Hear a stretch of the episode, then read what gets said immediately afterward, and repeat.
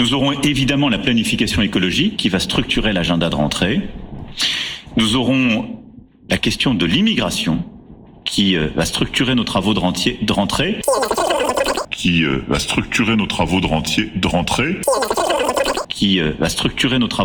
Et là aussi, nous avons continué d'avancer à marche forcée. Causecommune.fm.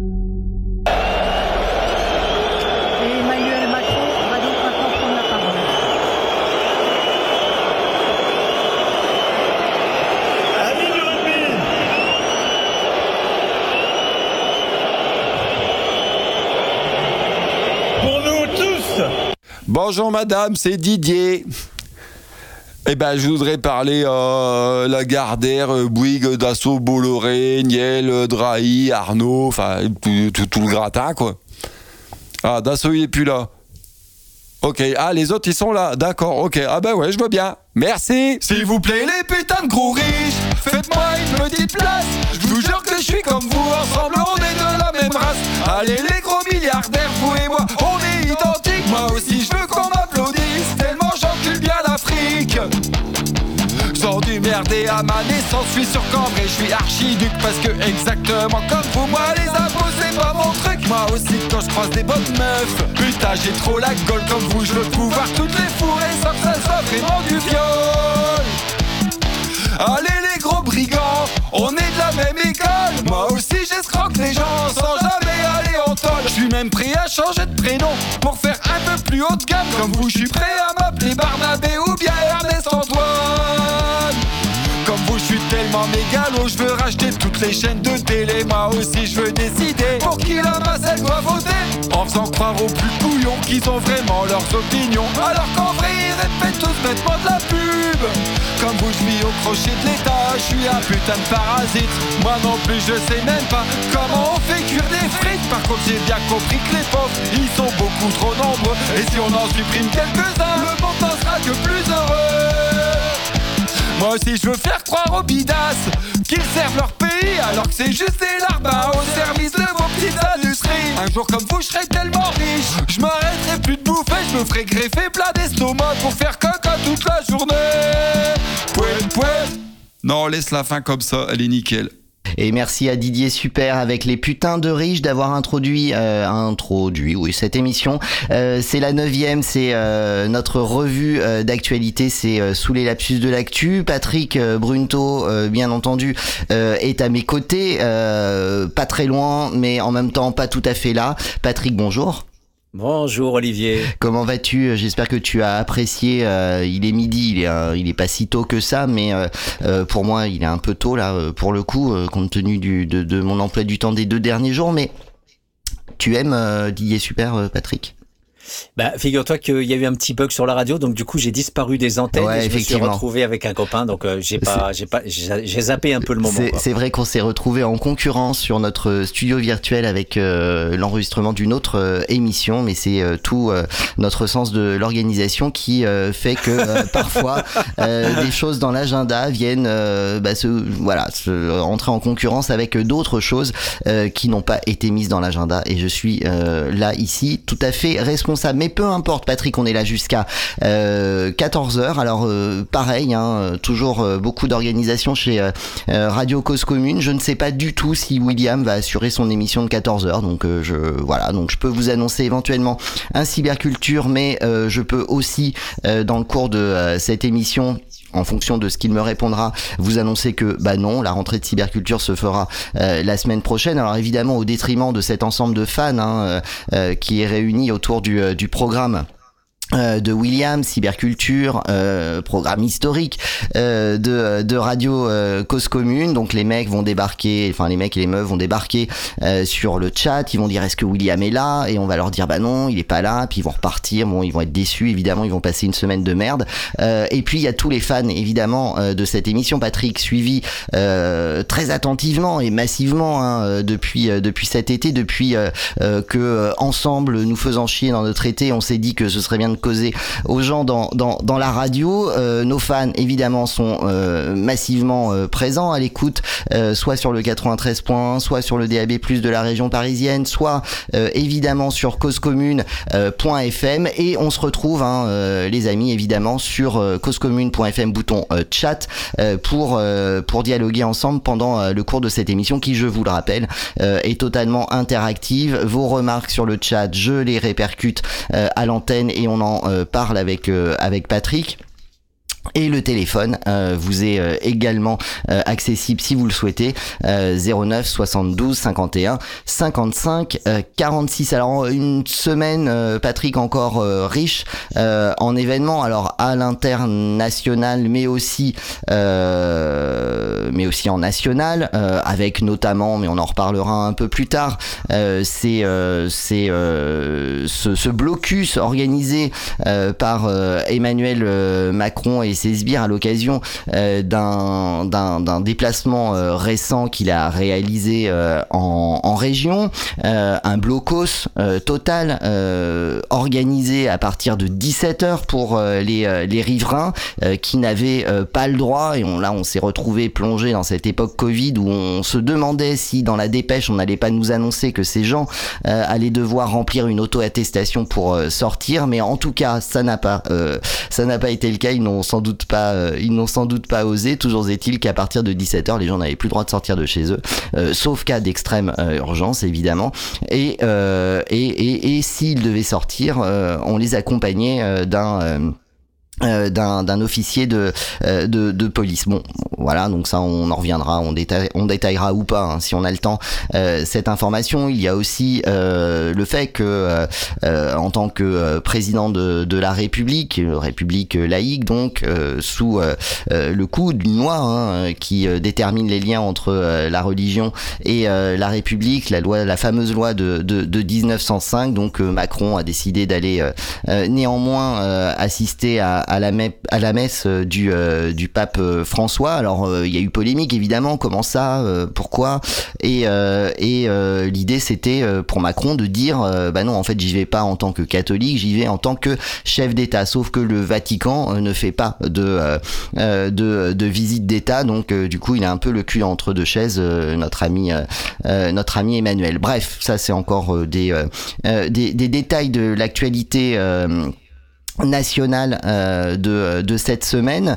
Je crois, Patrick, que tu voulais remettre l'accent, ou en tout cas continuer de décrypter l'actualité internationale, au moment où on apprenait hier que l'ambassadeur et certains de ses collaborateurs au Niger avaient été pris en otage par le nouveau pouvoir, après que Emmanuel Macron, dans un énième coup de menton, avait déclaré, suite à la demande des nouvelles autorités putschistes du Niger, de faire en sorte que la représentation française s'en aille du territoire.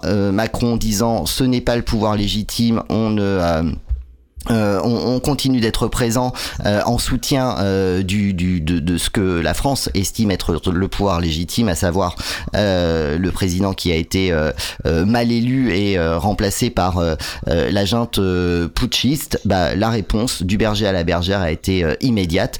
L'ambassadeur donc a été pris en otage. C'était une information d'hier. Donc tu avais envie d'introduire cette émission en poursuivant les questions liées à l'international, notamment l'Afrique, mais on pourra aussi parler évidemment des émeutes en Palestine, ou encore de cette grève massive et générale qui a débuté en Iran à l'occasion de l'anniversaire de la mort de cette femme qui avait suscité la primo-révolution iranaise.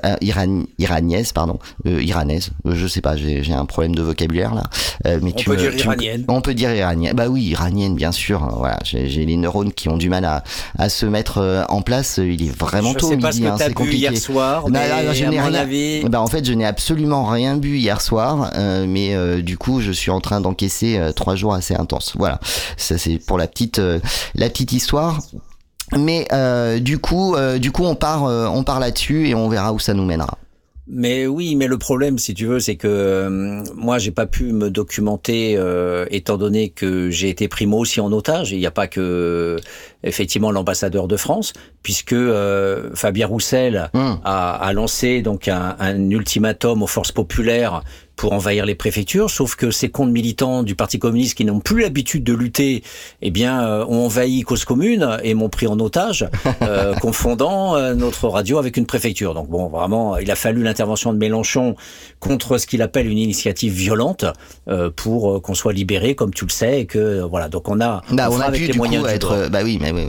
pu être libéré avant midi. Voilà, et donc Fabien Roussel s'est excusé sur les ondes, voilà, en disant que c'était partie remise, et donc du coup, normalement, la semaine prochaine, les préfectures devraient normalement être envahies, même si BFM a hurlé contre cette mise à feu de la République, et bien sûr, ils seront les premiers à se terrer dans les sous-sols de Radio France, qui, comme vous le savez, sont dans les quartiers riches et sont tout à fait préservés des assauts de la classe populaire. Donc, soyez rassurés, les journalistes de Radio France et tous les chiens de garde nisanais qui suivent derrière, sauf les pigistes qui sont bien sûr toujours exploités par les journalistes statutaires. Je vous reporte aux magnifiques travaux d'Alain Accardo, notamment, qui a fait un excellent bouquin sur le journalisme et la sociologie du journalisme mainstream. Et donc voilà, donc du coup on fait avec les moyens du bord, et il s'agit de dire aussi contre ceux qui pourraient dire que il y a un petit peu de laisser aller sur Cause Commune, que non, pas du tout. Nous créons des catégories et nous avons le plaisir en avant-première de vous faire part de la création d'une nouvelle catégorie. Tout à fait. Et il y en a même plusieurs. On peut plus s'arrêter parce qu'il y a. Mais bientôt cette émission va devoir à la Chavez tenir l'antenne pendant 6, 7, 8, 12 heures. Voilà. C'est ça, et surtout qu'on pourra égrener, à défaut d'avoir du contenu, on pourra égrener les catégories pendant 6 heures. Effectivement, il y a moyen. Et donc, juste me permets une parenthèse, hein, puisque ça m'a un peu accueilli au réveil, cette info. Tu parlais juste à l'instant des chiens de garde, des médias mainstream. Alors, c'est vrai qu'on a pour habitude, dans le cours de cette émission, et tu adores ça, puisque en pré-retraite, tu passes ta vie devant les chaînes de merde. Mais tout à fait. Voilà. Et donc on parle souvent de ce qui s'est passé sur BFM, sur CNews, etc., etc. Mais il y a aussi le côté de la fange audiovisuelle, censément raisonnée, social-démocrate, républicaine, laïque, etc., qu'on cite de manière un peu moins massive quand il s'agit d'aller chercher tout ce qui pique et tout ce qui peut nous faire rire quand on est dans de bonnes dispositions, mais nous désespérer quand on est un peu plus clairvoyant. Et c'était sur C'est à vous hier, donc c'est France 5, voilà, l'émission qui est censée émaner du service public et nous proposer une information de qualité, comme ils disent, et où œuvrent un certain nombre de chiens de garde aussi, et notamment Alain Duhamel, dont le fils s'exprime de manière assez récurrente sur BFM TV. J'ai oublié son prénom, mais peu importe, qui déclarait hier: je pense qu'Emmanuel Macron incarne le 21e siècle, c'est-à-dire tout ce dont les Français ont peur. Il est trop de son époque dans un pays qui n'a pas envie d'être de son époque. Donc la faute au peuple, encore une fois, qu'il conviendrait pour Emmanuel Macron, et en tout cas sous l'invitation de cet homme qui hante autant les plateaux de télé que toutes les instances éducatives incluses, qui formatent les esprits, les jeunes esprits de ce pays, de changer de peuple pour enfin être le président de celles et ceux qui comprennent à quel point cet homme est ancré dans la contemporanéité. Voilà. Donc ça, c'était la petite parenthèse chien de garde. Je pense qu'elle était importante. En plus, elle est toute fraîche. Elle date d'hier soir. Bon, bah écoute, tu me coupes l'herbe sous le pied, comme on dit, parce que sur les réseaux sociaux, il y a aussi cette magnifique intervention du sublime Pascal Praud, qui me fait penser aux dirigeants du PPF, d'Oriot, sous Vichy, un gros lard, totalement imbu de lui-même et qui a fini sur le front de l'Est, zigouillé avec sa petite armée de SS.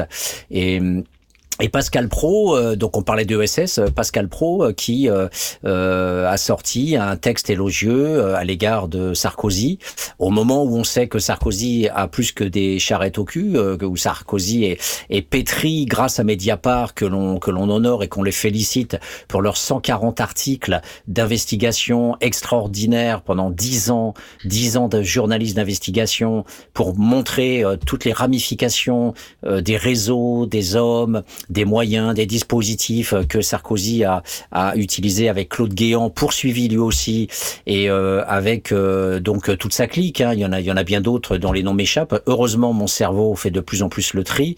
Et donc, du coup, voilà, il disait que ce Sarkozy était l'homme de la, à part peut-être De Gaulle, en tout cas il n'en parlait pas, l'homme le plus brillant de la Ve République et l'homme politique le plus extraordinaire qu'il avait jamais rencontré, et que tous ceux qui s'aviseraient à le critiquer en fait seraient dépourvus de neurones. Alors je n'ai pas le texte sous les yeux, mais grosso modo ça circule partout sur les réseaux sociaux et je l'ai récupéré effectivement sur Instagram. Et donc voilà, donc du coup on voit, alors que on pourrait critiquer toujours Serge Halimi, les nouveaux chiens de garde, en disant certes, El Kabach a dit qu'il appartenait à Lagardère.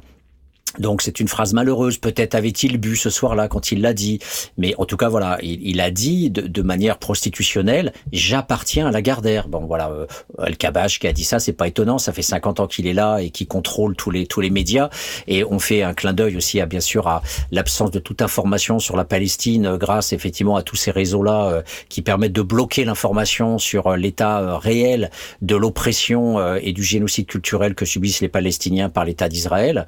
Et donc du coup, on a à la suite, on a bien sûr Praud, on a BHL qui est alors il y a sur Marianne, on a une vidéo de 5 minutes qui conspue totalement BHL, qui le traîne comme il doit être, hein, finalement un moins que rien, avec ses films où il n'y a même pas 1000 entrées, où effectivement c'est désespérant, à part lui et sa famille et ses copains, et encore il faut les pousser pour aller voir ça.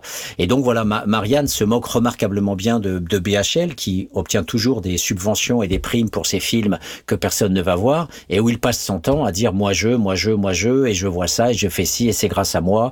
Donc voilà, l'insupportable narcissisme est battu en brèche, complètement détricoté par Marianne dans cette vidéo. Lisez ce texte remarquable qu'on peut trouver là aussi partout sur les réseaux. Et en dehors de la vidéo, le papier lui-même est très très brillant. Enfin voilà, c'est volontairement méchant et à charge, hein, contre BHL, mais ça fait tellement du bien de lire ça, que je vous encourage à le faire.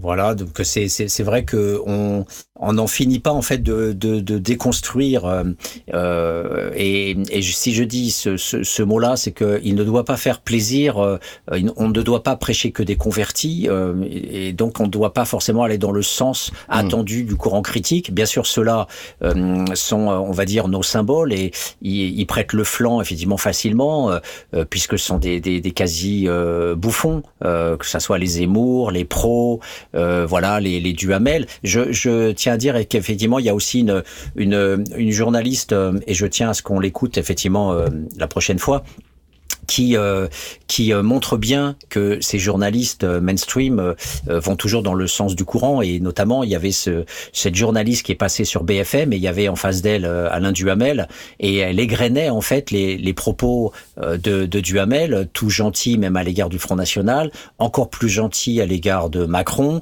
le pauvre était pas inutilement mais malencontreusement mal compris, etc. Donc il y avait tout un langage misérabiliste à l'égard de Macron, et elle montrait comment les mots, les adjectifs devenaient vindicatifs et insultants. Alors en fait, c'était pas une journaliste, c'était Chirikou, élue LFI.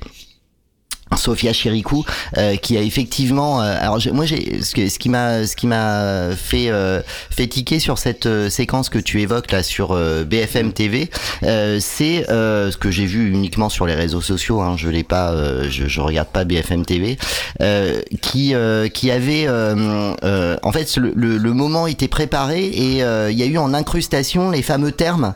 Et c'était assez étonnant. J'ai pas compris cette séquence en fait.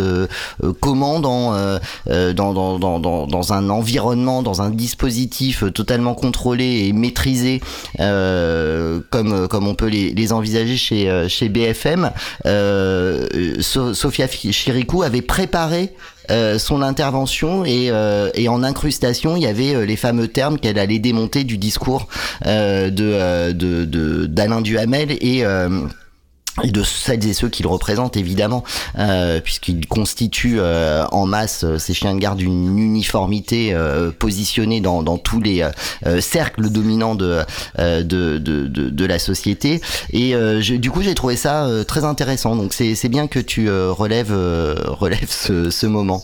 Mais en même temps, c'est très grave ce que tu dis, Olivier, parce que ça voudrait dire que Marc-Olivier Fogiel a organisé un complot contre Duhamel. Oui. Peut-être. Écoute, là, à ce moment-là, peut-être. Alors, je crois que Duhamel, on le voit un peu partout en ce moment parce qu'il a sorti un bouquin, mais bon, voilà, je me suis pas trop intéressé au sujet. Je m'étonne que sur une semaine, on le voit à la fois dans C'est à vous et voilà. Et là, on vient et puis bon sur BFM, mais je pense que c'est un habitué de la chaîne. Mais il y a une espèce de un espèce de dispositif là qui vient organiser l'idée que il y aurait la possibilité du débat ou du contre-débat par rapport à la parole qu'on connaît, hein, et que porte un mec comme Alain Duhamel.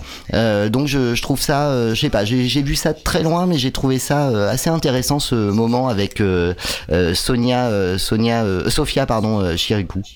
Ouais. Sur BFM. Voilà, et donc effectivement, là c'était effectivement une preuve peut-être contrôlée ou non contrôlée de BFM pour montrer effectivement les discours à sens unique où le sens commun dominant peut toujours s'en sortir en disant mais je suis après tout un commentateur et j'ai le droit de commenter dans le sens que je veux, notamment dans le sens de l'arc républicain. Donc effectivement, je considère aujourd'hui que LFI n'en fait pas partie et donc je peux taper encore plus sur LFI. Et donc comme il est porte-parole du sens commun dominant, il aura tous les hommes politiques et tous les journalistes de l'arc républicain à venir conforter son point de vue. Donc il pourra, lui, de toute façon, toujours rebondir, puisque c'est ça le propre du journalisme mainstream, c'est que il a toutes les structures économiques, c'est-à-dire les actionnaires, les directeurs d'antennes, de publications. Bref, tous ceux qui font tenir cette propagande, cette idéologie dominante, pour reprendre le concept de Marx, repris par Gramsci, repris par Bourdieu dans son premier numéro d'Actes de la recherche. Donc, on n'est pas ailleurs que aussi dans la science sociale en disant ça. Il y a effectivement une idéologie dominante aujourd'hui, plus que jamais organisée et tenue de manière très serrée par ces 9 milliardaires, dont le fameux Lagardère auquel appartient El Kabash. Au moins le message était clair, donc c'est dit sur le bouquin de Serge Alimi, Les nouveaux chiens de garde.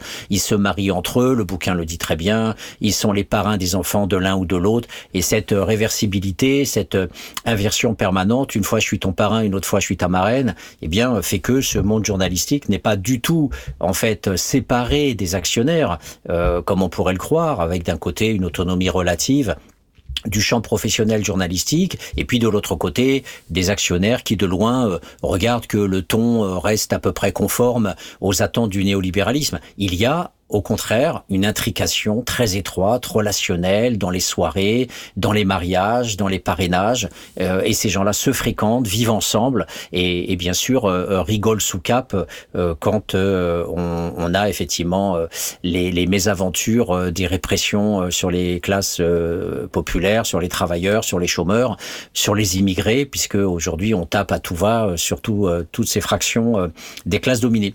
Voilà, donc quand je vous disais qu'il fallait aussi ne pas être simplement dans quelque chose de convenu et que prendre de la distance, et ben c'était aussi parfois regarder des choses qui peuvent a priori faire mal.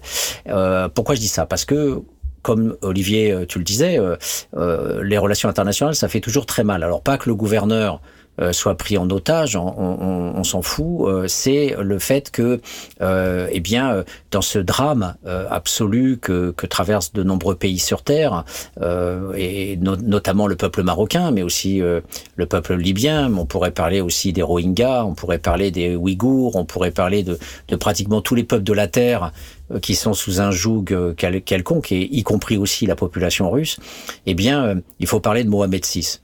Il faut parler de Mohamed VI parce que par le plus grand des hasards, je me suis retrouvé, et là c'est pas un hasard, je me suis retrouvé sur le site d'Olivier Stern, qui est un journaliste qui ne mâche pas ses mots justement sur le génocide culturel qui a lieu en Palestine et sur la responsabilité hallucinante d'Israël. Et Olivier Stern est un des rares journalistes qui dit justement à haute voix, en sachant les menaces qui pèsent sur lui, il le dit à haute voix, toutes les démissions des intellectuels, à commencer par les intellectuels juifs, qui sont devenus les porte-parole des services secrets israéliens.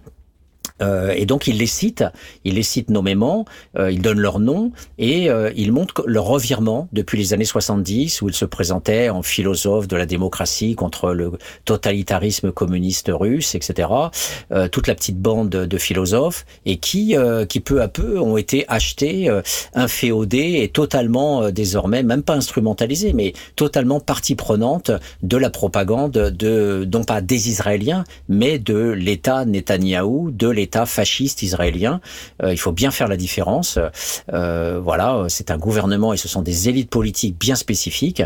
Notamment, bien sûr, on ne va pas s'en prendre à Yitzhak Rabin qui a été assassiné alors que justement on allait vers la création d'un État palestinien. Et donc, voilà, sur la page d'Olivier Stern qui s'appelle Orient 21, j'allais justement sur cette page, notamment pour aller voir un petit peu ce qui se racontait sur les pays arabes de manière générale, et je tombe sur plusieurs articles concernant le Maroc, et notamment un article qui parle de Mohamed VI. Et d'un seul coup, je me dis, le chaînon manquant. Pourquoi le silence de Mohamed VI depuis tant de temps? Pourquoi n'a-t-il pas réagi? On ne peut pas le savoir, puisque bien sûr seuls les services secrets et sans doute ceux aussi des États-Unis ou de la France le savent, mais il y a fort à parier que ce monsieur était soit dans son château avec 70 hectares de terre dans l'Oise, en France, soit en Floride, en train de se pavaner dans un des paradis, parce que le papier nous dit que l'absentéisme déconcertant du roi du Maroc, c'est le titre de l'article, et il nous donne beaucoup de preuves qu'en fait, il passe la plupart du temps des vacances perpétuelles à Cuba, en Floride, à Paris, à Betz, et donc il est quasiment jamais là. Et c'est un problème, étant donné que Mohamed VI est, en tant que dictateur en chef, chef de tout. Il est chef du gouvernement, il est chef des armées, il va même inaugurer l'ouverture d'un stade municipal, enfin d'un stade sportif, d'une piscine municipale à Oujda en 2008. Enfin voilà, il veut être partout, mais il est nulle part. La plupart du temps, il est absent. Voilà. Donc, non seulement comme beaucoup de dictateurs, il y a ce pillage des ressources du pays.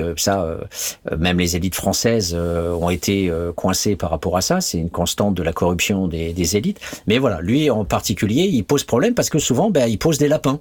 Alors on apprend dans cet article notamment, qu'il a même posé des lapins à un premier ministre russe qui venait à Rabat en visite officielle. Et donc, bien sûr, la presse marocaine qui est muselée, et malgré un court passage, une courte parenthèse avec le printemps arabe où il a fallu laisser un peu de liberté, dès 2014, en suivant l'exemple du maréchal Sissi, tout a été repris en main, et notamment sur ce site-là de Orient 21, il y a pas mal de papiers de journalistes indépendants qui sont soit en grève de la faim, soit enfermés en prison, soit obligés d'être condamnés à l'exil. Mais voilà, il y a tout un ensemble de journalistes qui luttent au Maroc et pour essayer de produire un petit peu de liberté de la presse et un petit peu de démocratie dans ce pays sous verrou, voilà. Et donc du coup, ce sont maintenant, en fait, ce roi est complètement décrédibilisé. Tous les élites, tous les diplomates du monde se moquent de lui, en sachant qu'il est jamais là.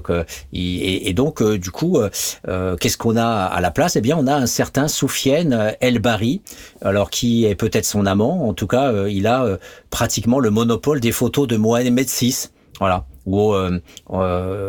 Donc du coup, chaque fois que Mohamed VI est en voyage, eh bien, ce jeune Soufiane de 26 ans rapporte des selfies avec les différents Marocains qui sont partis avec lui à Miami ou à Prague ou un peu partout où il traîne. Et donc en fait, Mohamed VI est très très populaire auprès des Marocains de l'étranger qu'il rencontre pour se prendre en photo. Voilà. Donc c'est là où effectivement il y a tout un discours de propagande pour dire que les photos que Soufiane El-Bari récupère seraient en fait spontanément envoyées par ceux qui ont la chance de se faire photographier avec Mohamed VI à travers le monde, voilà. Et donc les journalistes disent c'est plutôt vraisemblable que c'est l'entourage royal qui lui fait parvenir les photos, pour ne pas dire lui-même les photos qu'il aurait pris en direct avec son roi. Voilà, donc c'est quelque chose où on peut avoir toutes les interprétations qu'on veut avec ce jeune de 26 ans. Je laisse l'auditeur se faire ses propres interprétations, mais voilà, on a un type qui se fout éperdument de son peuple, où la liberté n'existe pas, où les journalistes sont condamnés à la prison, à la grève de la faim et muselés, et où effectivement il a été très très long à dégainer pour aller au secours de son peuple. Donc ça fait partie effectivement des coulisses, puisque la base du journaliste c'est les coulisses. Alors c'est facile de taper sur les multinationales, c'est facile de taper sur l'État impérial français et de se féliciter que, pour le coup, Mohamed VI refuse l'aide française. Pourquoi pas ? Parce qu'effectivement, la France gagnerait une caution symbolique une fois de plus, en passant pour un État humanitaire, en passant pour... voilà, donc c'est le mercurochrome sur la jambe de bois ou la vaseline en fonction des images que l'on veut avoir, pour cacher effectivement la France-Afrique. C'était brillant. Mais bon, c'était beau là sur la veste. On a en tous les cas, voilà. Bon, c'était pour dire que voilà, il faut taper là où ça fait mal par moment, parce que le peuple marocain peut aimer son roi, parce que le peuple marocain n'a pas l'information, puisque la presse ment systématiquement. Il y a une omerta totale, comme en Russie, comme en Égypte, comme partout, et les quelques journalistes indépendants, eh bien, sont obligés de passer par des réseaux sociaux ou passer par des supports quasi clandestins pour arriver à diffuser l'information. Donc l'immense majorité du peuple marocain mange la pâtée que les journalistes du pouvoir, une fois de plus, veulent bien lui donner, quoi. Et d'ailleurs, j'ai un peu vraiment, pour avoir vécu une semaine assez particulière, vu de très loin, mais j'ai eu le sentiment que après les quelques jours de polémique qui se sont moins concentrés en réalité sur la situation du peuple marocain touché de manière massive par ce tremblement de terre, que du fait du fait que le Maroc ait choisi un petit peu qui allait l'aider ou pas. J'ai le sentiment que cette semaine, du coup, on est parvenu sur la façon dont le Maroc gérait ses victimes, etc., etc. Mais je peux me tromper, vu que j'ai été très très loin de l'actu cette semaine. Alors tu citais juste, Patrick, Orient 21, qui est une presse indépendante, et qui est aujourd'hui en difficulté, et sans doute c'est intéressant puisque tu les cites de mettre en avant cette difficulté des groupes de presse indépendants à vivre simplement, ce qui a priori n'est pas le cas par exemple du groupe Les Échos, Le Parisien et LVMH, qui cette année, puisque viennent d'être publiés les chiffres de ventilation par groupe de la distribution des aides publiques à la presse, ont touché quand même 14 millions d'euros, un peu plus de 14 millions d'euros, et parmi les 50, les indépendants, à l'instar de AOC par exemple, Ou encore les jours, ou encore le 1, voilà, ou encore Blast, sont très loin derrière AOC par exemple, à titre de comparaison, qui sont 46e dans cette distribution et dans ce graphique que nous propose Edoui Plenel sur le blog de Mediapart cette semaine, sont subventionnés par l'État à hauteur de 236 469 euros, voilà, 14 millions dans un cas, 200 000 euros dans un autre. Voilà, c'était le moment, je crois, puisque tu citais Orient 21, de revenir sur ça.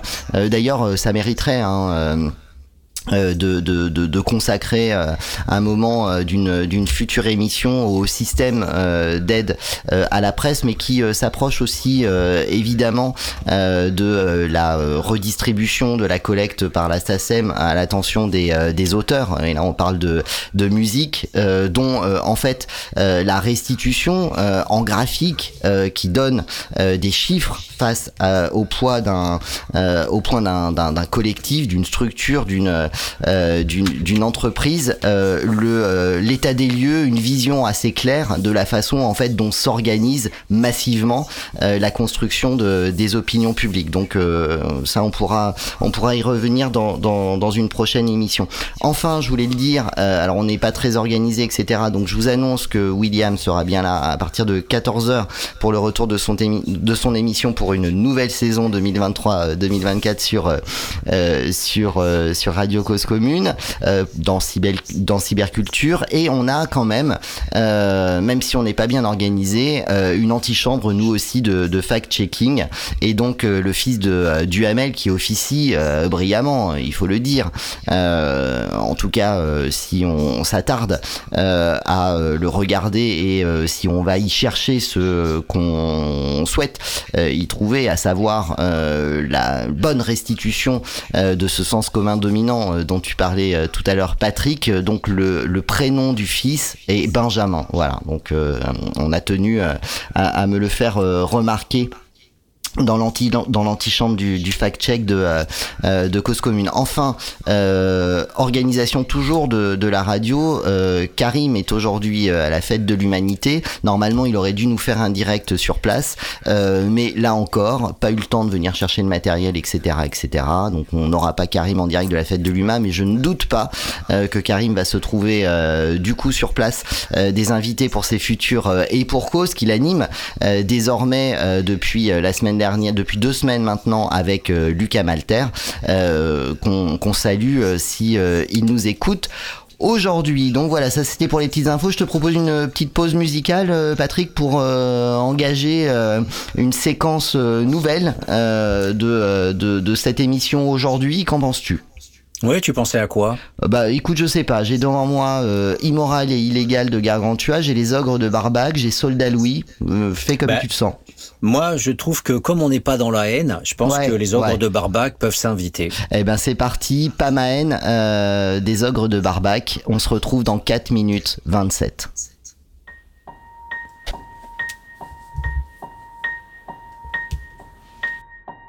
Ils reprendront les chemins de la guerre, avec des armes toujours plus effroyables.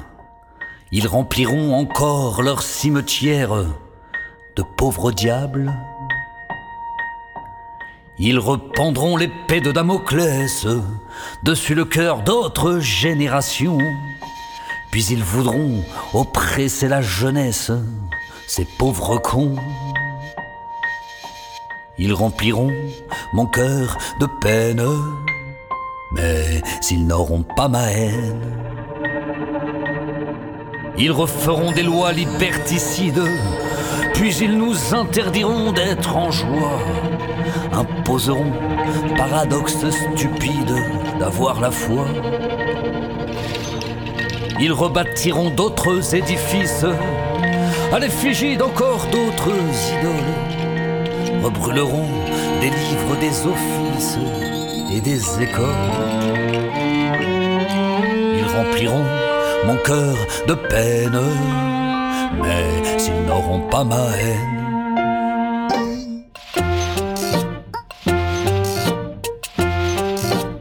Ils frapperont les faibles et la sagesse du sceau des sons qui ont toujours raison. Attacheront les femmes à des laisses à la maison. Ils réattacheront aussi des chaînes autour de coups de gens d'autres couleurs. Exploiteront des esclaves à la chaîne dans la douleur.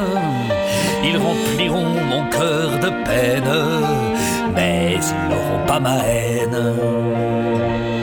Ils retrouveront des traîtres et des coupables, des mécréants, des enfants de Judas. Accuseront un peuple responsable de leur tracas. Ils referont mourir des pauvres gens dans des prisons sur des terres occupées. Puis ils réenfermeront des enfants colonisés. Ils rempliront mon cœur de peine, mais ils n'auront pas ma haine. Ils repousseront toutes les limites, allant toujours plus loin dans l'innommable. Ils referont sauter la dynamite dans des cartables. Ils démarrieront des hommes et des hommes qu'ils lapideront dans un fratricide. Puis ils leur jetteront dessus leurs pommes des jets d'acide. Ils se redéfieront des étrangers, remonteront des murs toujours plus hauts, pendront des couleurs pour les enfermer sur des drapeaux. Fiers d'eux, ils s'entretueront, nous débarrasserons de leur présence, ces pauvres cons. Puis ils mourront le cœur en peine, sans jamais avoir ma haine. Puis ils mourront le cœur en peine, et moi, je garderai ma haine.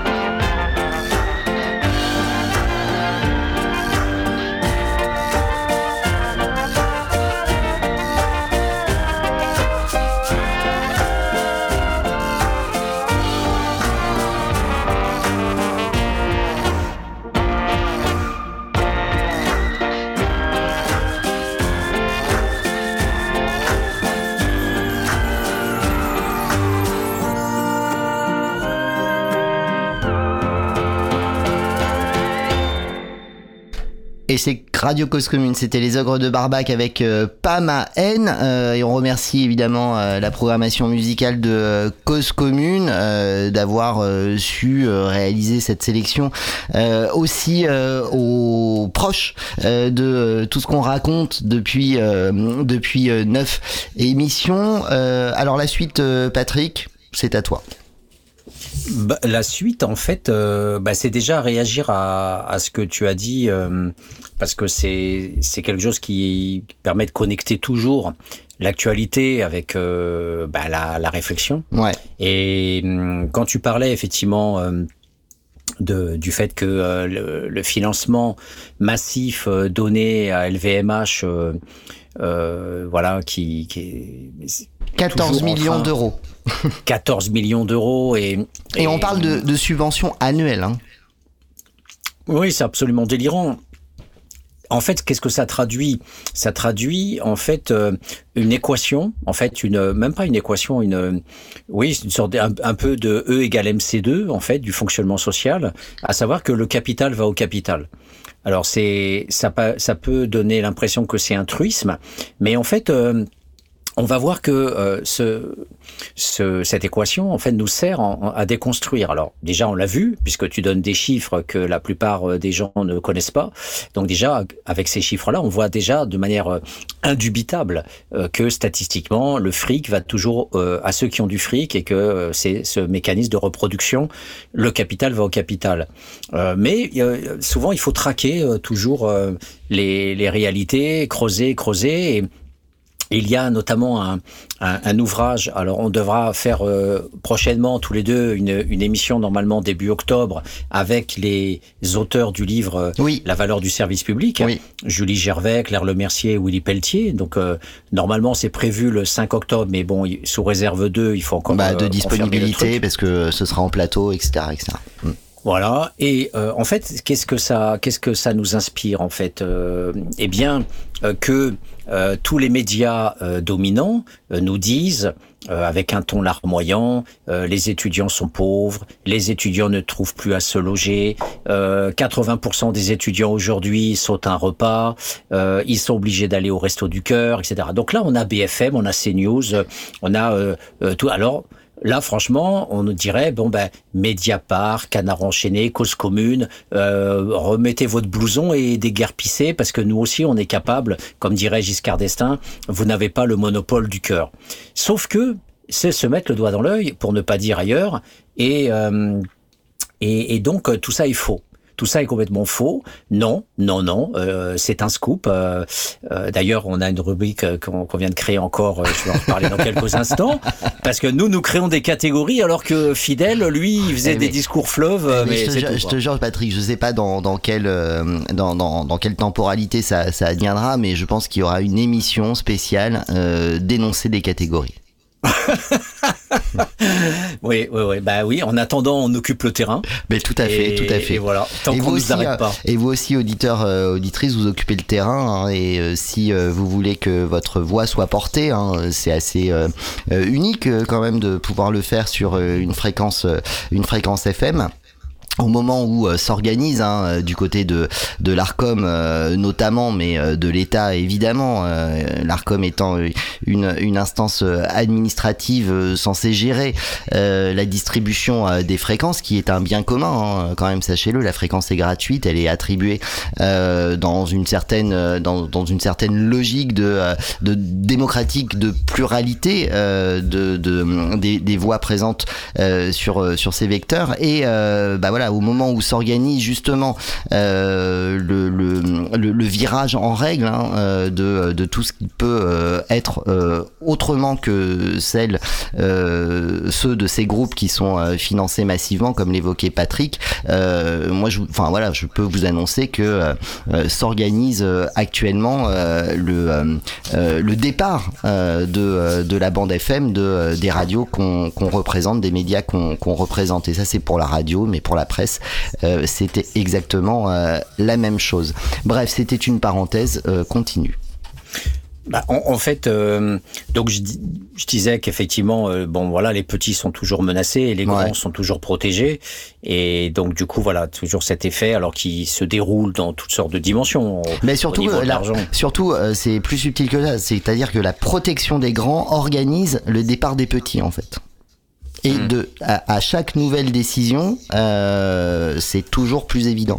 Et du coup, c'est là que c'est intéressant. Parce qu'il y a une vision, tu vois, il y a une vision, il y a un truc qui se construit en termes de production des idéologies, en termes d'organisation de la parole publique, en termes de construction des opinions. En gros, en résumé, en termes d'imposition toujours plus massive de ce sens commun dominant. Voilà, et c'est là où effectivement si la programmation effectivement de Cause commune et son cercueil sont déjà dessinés par les dominants. Effectivement, je te l'annonce, 2030. Voilà. Donc du coup, on est presque radio BBC Londres. Et alors on est 1600 radios privées indépendantes, donc associatives, à être dans cette situation. De toute façon, ce qui n'est pas étonnant, puisque l'équation du néolibéralisme, de toute façon, c'est de supprimer tout ce qui est associatif, sauf dans certaines limites, l'association sociale, c'est-à-dire le caritatif. Oui, parce qu'elle vient pallier un défaut, un déficit de l'État et des services publics, et elle lui fait non seulement économiser de l'argent, mais aussi elle permet avec cette logique du prends l'oseille et tire-toi d'éviter que les débordements ne soient trop visibles en réalité. Oui, et puis c'est toujours l'histoire du capital symbolique, c'est que les dominants, plutôt que de montrer leur pouvoir nu, ce qui peut entraîner des insurrections, des révoltes, des soulèvements, eh bien ils mettent effectivement une vaseline qui s'appelle idéologie dominante, qui s'appelle gentillesse, paternalisme, redistribution sociale, etc. Enfin toujours des miettes. Et donc voilà, donc du coup les souvent les assos ne sont pas dupes de ça, même si elles s'y engouffrent pour et parfois même en perdent leur âme, comme le mouvement Emmaüs, qui a été à une époque militant, et voilà, il s'agit pas non plus de cracher systématiquement sur tout le monde, et en son temps, même si c'était un député de droite, MRP, l'abbé Pierre a quand même fait bouger un petit peu les lignes, et notamment par rapport au logement, puisque à l'époque, en une petite parenthèse, en fait, les bourgeois en fait ont bloqué le logement social pendant pratiquement une centaine d'années, pendant l'arrivée des Républicains en 1872, jusque grosso modo la fin des années 50, la bourgeoisie qui était propriétaire et essentiellement rentière, puisque il a fallu un sacré coup de pied au cul des Anglais et des Allemands pour que la bourgeoisie française se mette à l'industrialisation. On était vraiment très très en retard, et la bourgeoisie française a toujours été rentière, donc la rente pour exploiter les paysans, la rente immobilière pour piquer le fric des salaires, les maigres salaires des ouvriers, pour les piquer au niveau du loyer, et donc du coup le foncier et l'immobilier ont toujours été deux vecteurs très utilisés par la bourgeoisie française avant qu'elle commence vraiment à se réveiller au niveau de des grandes industries, métallurgie, mines, etc. Et donc, du coup, c'est pour ça qu'il y a du logement social qu'à partir de la fin des années 50, et encore avec l'avertissement de l'abbé Pierre, les ouvriers à l'époque étaient logés dans ce qu'on appelait des logements insalubres, ou bien des succursales de restaurants qu'on appelait des garnis. Dans les hôtels, il y avait comme ça des chambres où pouvaient s'entasser plusieurs ouvriers, et surveillés par la police, par le ministère de l'Intérieur, et ça s'appelait les garnis. Et dans les archives, on a des gros stocks de cartons sur ces contrôles de ces ouvriers dans les garnis, parce que bien sûr ça voulait dire aussi prostitution, et donc bien sûr les bonnes mœurs, pendant que les élites dominantes avaient un accès direct au bordel et aux prostituées de luxe, eh bien la prostituée pauvre était elle aussi l'objet de la double peine, puisque sanctionnée aussi. Alors vous pouvez lire aussi des ouvrages d'historiens, notamment pendant la Première Guerre mondiale, où les prostituées justement qui apparaissaient plus massivement que dans la période de paix, parce que il y avait des piou-piou permissionnaires qui venaient à l'arrière et qui, bien sûr, avaient perdu leur femme la plupart du temps, puisqu'elle n'avait pas attendu que le mec revienne ou le mec était mort. Donc, en tous les cas, voilà, il y avait aussi les femmes au travail qui se libéraient. Enfin bref, c'était un gros bordel 14-18, et donc il y avait beaucoup plus de prostituées, et elles ont fait l'objet de mesures répressives systématiques à cette époque. Et c'était une petite parenthèse pour dire que voilà, le logement, l'abbé Pierre, ça n'apparaît que dans les années 50. Les gens étaient et donc du coup, qu'est-ce que propose l'abbé Pierre? Eh bien du temporaire, parce que le logement social va mettre beaucoup de temps à apparaître, et dans quelles conditions? Les grosses bars et les grosses tours qu'on connaît, et c'est l'apparition de ce qu'on appelle les cités de transit. Les gens ne se souviennent pas de ça, sauf ceux qui l'ont vécu. Et les cités de transit, en fait, c'était des baraquements pourris. Et on parle des années 60 là. Hein. On parle des années 60, qui étaient guère mieux que des bidonvilles. C'était des bidonvilles améliorées. Et il y a d'ailleurs un livre qui est sorti il n'y a pas tellement longtemps de Jean-François Lahaye et Numa Murard, qui sont retournés. C'était des anciens éducateurs qui sont devenus professeurs de sociaux à Paris 8, et ils sont retournés 30 ans après dans les cités qu'ils avaient étudiées, notamment pour faire le livre L'argent des pauvres, et c'est en revenant qu'ils se sont rendus compte que la plupart des familles qui vivaient, donc c'était à côté de Rouen, qui vivaient dans ces baraques et ces garnis améliorés, ces cités de transit, eh bien la plupart du temps étaient encore là, quoi, et avaient pour une partie accédé au HLM, bien sûr, les plus pourris, et les autres étaient toujours dans ces mouroirs guère améliorés. Donc voilà, c'est pour dire que le capital va au capital, et que la reproduction, bien sûr, elle est massive au niveau des classes dominées. Et c'est pour ça que je disais tout à l'heure, dire toutes les émissions qui qui passent en ce moment à la télé sur les étudiants sont fausses. Les étudiants qui recourent au Resto du Cœur, c'est faux. Les étudiants qui ne peuvent pas payer leur loyer, c'est faux. Les étudiants qui ont, voilà, bref, leur malheur, tout ça c'est faux. Alors, ouais, c'est-à-dire qu'on t'explique qu'il y a forcément des possibilités de faire autrement. Ben, en fait, si je dis ça, bien sûr, c'est par pure provocation, évidemment. Oui. Pour faire, bien sûr, mijoter l'auditeur avant que je donne, évidemment, la réponse. Bien sûr, pour que vous montrez que la réponse, elle va pas de soi et que ça suppose des recherches. Et c'est pour ça que je vous parlais de Gervais, Lemercier et Pelletier, La valeur du service public, parce que cet ouvrage exceptionnel, très très facile à lire et qui est, en fait, a été fait par plusieurs dizaines de personnes, pas simplement par eux. Il y a beaucoup aussi de syndicalistes, de militants, de travailleurs sociaux, d'enseignants, de chercheurs, de journalistes qui ont co-participé à cet ouvrage, qui est une sorte de petite bible du démantèlement néolibéral des services publics. Et donc, ce bouquin donne effectivement des passages qui nous permettent de voir quoi. Alors, ils nous permettent de voir la réponse quelque part à ce texte de Bourdieu il y a fort longtemps qui disait la jeunesse, les jeunes n'existent pas, la jeunesse n'existait pas. Il nous disait par là une chose très simple. Les jeunesses bourgeoises ne vaut pas jeunesse ouvrière. Eh bien, il faut savoir que chez les étudiants, c'est pareil. Les étudiants qui sont pauvres, ce sont les étudiants pauvres de milieux pauvres et d'origine sociale pauvre. Alors que de l'autre côté, les riches, eh bien, parviennent en fait à patrimonialiser l'État, c'est-à-dire que vous êtes enfant, vous êtes le fils ou la fille de LVMH, de Bernard Arnault, eh bien, vous allez faire ENA ou Polytechnique, eh bien, vous allez avoir la chance de vous retrouver dans un véritable petit paradis, c'est-à-dire un magnifique campus aux portes de Paris. Voilà, donc je cite ce petit passage qui fait 164 hectares, c'est-à-dire 110 fois la surface du Stade de France, dont les 3/4 sont constitués d'espaces verts, où il y a des lieux consacrés à la méditation bouddhiste, à un dojo, où on cherche sa voie, il y a un lac artificiel, il y a un centre équestre, il y a des terrains de football, de rugby, de tennis, d'athlétisme, et il y a, bien sûr, au frontispice de ces bâtiments à l'entrée, il y a bien sûr la devise de Polytechnique en caractère doré pour la patrie, les sciences et la gloire. Voilà.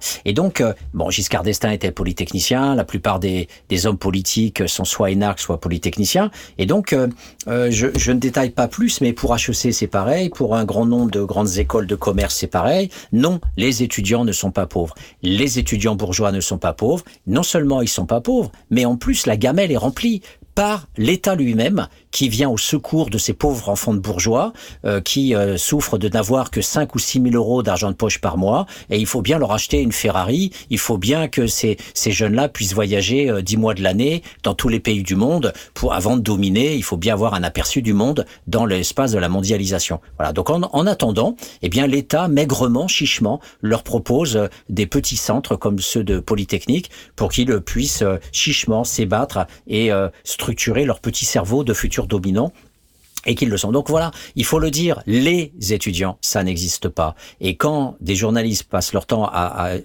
déjà d'entrée de jeu, c'est louche. Quand ils commencent à nous dire à la larme à l'œil qu'on va finalement pleurer un peu sur des gens dominés, déjà faut se méfier. Et bien voilà, une des façons de se méfier, c'est dès qu'il y a un adverbe, un pronom qui soit équivalent comme ça à une substance, les, des, eh bien, il faut s'en méfier et il faut voir que derrière, en creusant un petit peu, on se rend compte que le capital va toujours au capital. Donc ça, c'est vraiment une... Du coup, c'est intéressant parce que tu donnes une clé, un outil, c'est-à-dire que là, aujourd'hui, la construction de catégories génériques qui viendraient exposer un des éléments de ce qui contribuerait à avoir une vision globale de la façon ou des façons dont s'organise une société est un outil de diversion pour l'accès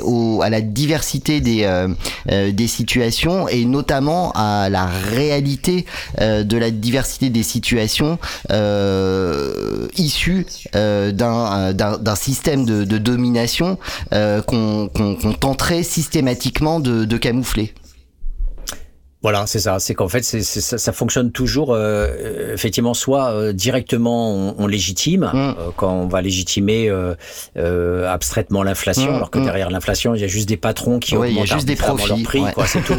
Et on va décaler ça en appelant ça l'inflation. Soit effectivement, on fait croire que on est peuple, comme ce même Olivier Duhamel qui sur BFM appelait à un impôt unique, c'est-à-dire un impôt exceptionnel, uniquement sur 2023, en appelant à une taxation des riches pour exceptionnellement parvenir à donner plus d'argent dans une redistribution ponctuelle, comme si la pauvreté était ponctuelle, comme si le néolibéralisme était ponctuel. Mais ça n'étonne pas de la part de ce type de journalistes, effectivement, qui, comme toujours, avec les subsides et les secours venant des dominants, sont toujours ponctuels et ne sont jamais structurels, ce qui voudrait dire réformer la façon dont on fait le capitalisme actuellement dans le monde et en Europe. Et justement, cette uniformisation d'une catégorie étudiante, par exemple, dont en fait les désordres sont à ce point saillants qu'on est obligé de fournir au peuple une explication qui n'est pas évidemment celle de la réalité que tu exposes. On se retrouve avec, la semaine dernière, on en parlait, cet article dans le Figaro où on nous explique les difficultés de cette pauvre petite fille de rentier qui semblerait en fait avoir les mêmes problèmes d'accès au logement que la majorité en fait des étudiants et étudiantes qui sont issus des classes populaires. C'est une façon, ce genre d'article, de contribuer à cet aveuglement global, généralisation, uniformisation d'une catégorie pour exposer que non, il n'y aurait pas une organisation sociale, politique et économique qui clairement organise la déprime des uns au profit, ou plutôt l'inverse, la majesté des unes et des autres au profit de la déprime des uns et des autres, mais non, en fait le problème des étudiants serait général et il convient pas du tout de pointer ici des problèmes structurels d'organisation de la domination. Voilà, et donc la notion de le capital va au capital, c'est un des exemples parmi d'autres, mais à l'intérieur même de nos catégories à nous, sur Cause Commune, la catégorie qu'on a créée la semaine dernière, vice au pluriel, et versa. Eh bien justement, comme j'ai parlé de Mohamed VI, on peut la reconfigurer en fait, cette catégorie, en vice versa. Exemple, on prend Mohamed VI avec le fait qu'on a tapé dessus par rapport à ce qu'il a fait, etc. Mais prenons le cas de Mohamed VI comme le fait de refusant la France. Donc d'un côté, on a un message anti-impérialiste par rapport au fait que le Maroc est un protectorat, que la France refuse des visas, etc. Donc on a toujours cette dépendance. Et vous allez voir, je vais venir à la question impérialiste très très rapidement. Et donc... voilà, d'un côté, on a cette information-là d'un Mohamed qui dit non à la France. Et nous, on l'interprète aussi par rapport à ce schéma socio-historique du Maroc. Et on va nous dire, mais toujours pareil, les mêmes mots, impérialiste, domination, etc. Eh ben, grâce à vice versa, on peut justement titiller la bête et voir que ça marche relativement bien. Qu'est-ce qu'on peut prendre comme information ? On peut prendre l'information suivante, toujours sur les mêmes chaînes mainstream, BFM TV ou CNews, peu importe, on avait, le jour où il y a eu la catastrophe, donc le lendemain de la nuit où il y a eu le tremblement de terre, on a eu Éric Besson, ancien ministre de je sais plus qui, et on s'en fout, en tout cas un ancien ministre qui s'avère... De Hollande, non ? Ou de Sarkozy, je sais plus, parce que c'est un ancien PS, lui. Ouais. Mais oui, mais il a tourné sa veste. Je suis confus sur le sujet, ouais.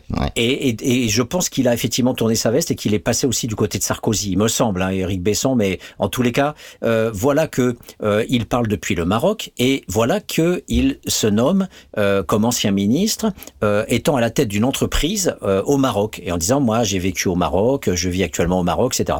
Et il dit, voilà, en tant qu'expatrié. Et là, les médias mainstream ne vont pas le reprendre. Sauf que Bruneteaux, lui, il le reprend s'il était à la télé, et je le désinguerais.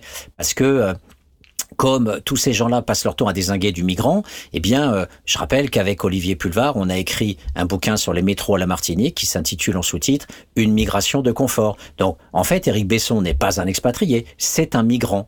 Il migre, mais c'est un migrant blanc, donc les catégories de l'idéologie dominante ne vont pas le désigner comme étant un migrant, ça serait une insulte. Le migrant, c'est l'arabe, le migrant, c'est le noir, c'est celui qui va être prolo, qui va nettoyer vos rues, c'est celui qui va finir rapidement sa vie dans les usines automobiles sur les chaînes, c'est celui qui, et ça on pourra en faire un petit point plus tard si vous voulez, travaille dans ce qu'on appelle le tâcheronnage, qui est un dispositif juridique parallèle à l'intérim et qui permet de prendre des gens pour faire un travail de bête de somme, notamment dans l'industrie agroalimentaire de la volaille, qui est aujourd'hui le premier poste d'ouvrier de France. Et donc ces migrants qu'on peut exploiter comme on veut, etc., sont des migrants. Et s'il vous plaît, laissez-les avec ces termes-là, immigrés, migrants, migratoires, etc. Par contre, le beau blanc, le beau français, lui, il est métropolitain quand il va dans les territoires colonisés, comme la Caraïbe, les Antilles françaises, ou bien en Nouvelle-Calédonie, et ou même en Afrique de l'Ouest, il s'appelle métropolitain ou il s'appelle expatrié, ou coopérant, c'est encore mieux, coopérant, c'est très sympa. Coopérant, on inverse complètement le regard impérialiste et du coup on devient, on fait de l'abbé Pierre, on est un humanitaire, on vient piller le pays mais on s'appelle coopérant, on vient coopérer. Donc c'est magnifique. Et donc derrière ces termes-là, Éric Besson en fait dévoile la réalité structurelle de cette histoire africaine, qui est une histoire de pillage, qui est une histoire d'occupation. Il faut savoir qu'il y a 500 000 européens qui tiennent les rênes des entreprises multinationales en Afrique, tous les postes d'ingénieurs, directeurs de fabrication, etc., la plupart du temps, statistiquement, pas à 100%, mais statistiquement sont tenus par ces blancs, par ces expatriés. Et là, Éric Besson, il est quoi ? Eh bien, Éric Besson, il est PDG d'une entreprise suisse qui bosse au Maroc. Elle aurait pu être française, elle aurait pu être néerlandaise, anglaise, voilà. Et donc, une grande partie de la fortune, de la capitalisation, des investissements et de l'économie sont tenus par des gens qui sont pas marocains. Et donc du coup, certes, on peut se féliciter de ce bras d'honneur que Mohamed VI adresse à la France, mais derrière, comme disait ma grand-mère, c'est du pipi de chat. C'est du pipi de chat, parce que derrière, la grande masse structurelle de la domination, eh bien, c'est les Marocains qui la subissent, cette domination, et qui en font les frais au jour le jour, puisque ce pays est toujours aussi pauvre, et continue à être pauvre année après année. Et voilà, donc du coup, on voit bien que là, vice-versa, nous aide vraiment très bien. On pourrait prendre le cas de la Libye. On va dire, oui, les méchants ingénieurs qui n'ont pas entretenu les barrages et du coup, paf, 11 000 morts. Oui, mais on oublie que c'est quand même Sarko et l'autre, là, comment il s'appelait, de la Grande-Bretagne, le Premier ministre Cameron. C'était Cameron. C'était peut-être Tony Blair. Tony Blair, c'est plus ancien que ça, pardon. C'est Cameron, oui. Et bon voilà, les deux compères, notamment Sarkozy qui était très intéressé pour dézinguer Kadhafi au vu de toutes les casseroles qu'il a aux fesses, que justement grâce à Mediapart on peut justement découvrir aujourd'hui de façon extrêmement documentée et sur la base de ces documents repris par des juges qui aujourd'hui ont inculpé effectivement la plupart du staff de Sarkozy. Eh bien, là aussi, on peut faire un vice-versa. D'un côté, les inondations avec la façon de cracher sur les Libyens en disant « mais c'est normal, c'est des barbares, ils savent même pas entretenir un barrage. Regardez ces sauvages là. Si nous on n'est pas là pour entretenir les barrages, eh bien voilà, et ça pète et ils se noient. » Eh bien non, grâce à vice-versa, eh bien on peut voir qu'effectivement, ce pays-là qui avait certes un Kadhafi, un gros prédateur sexuel qui aurait mérité 1000 fois crime contre l'humanité, par ailleurs était quand même un combattant de l'impérialisme occidental et avait quand même diffusé massivement des universités, des redistributions sociales, bref, avec son pétrole, il y avait quand même voilà une stabilité, il y avait quand même un certain nombre de choses qui se passaient au niveau de l'économique et notamment sa lutte contre le franc CFA. Il voulait absolument dézinguer la présence française en Afrique de l'Ouest. Voilà, finalement on a eu sa peau, mais avec les effets que l'on sait aujourd'hui sur le démantèlement, le retour des chefs de clan, voilà, enfin bref. Donc c'est le comparatisme en tenant, je pense vice-versa, ça nous aide aussi à neutraliser un type d'information en pouvant aller piocher une autre information qui permet d'en prendre toute la mesure.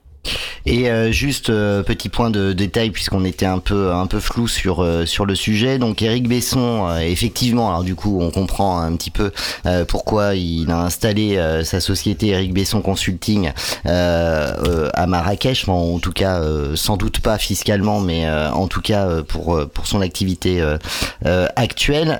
Il a été effectivement un cadre du parti socialiste et qu'il a quitté pour rejoindre la campagne de Sarkozy, la première en 2007, et c'est bien ministre de Sarkozy qu'il a été jusqu'à 2012.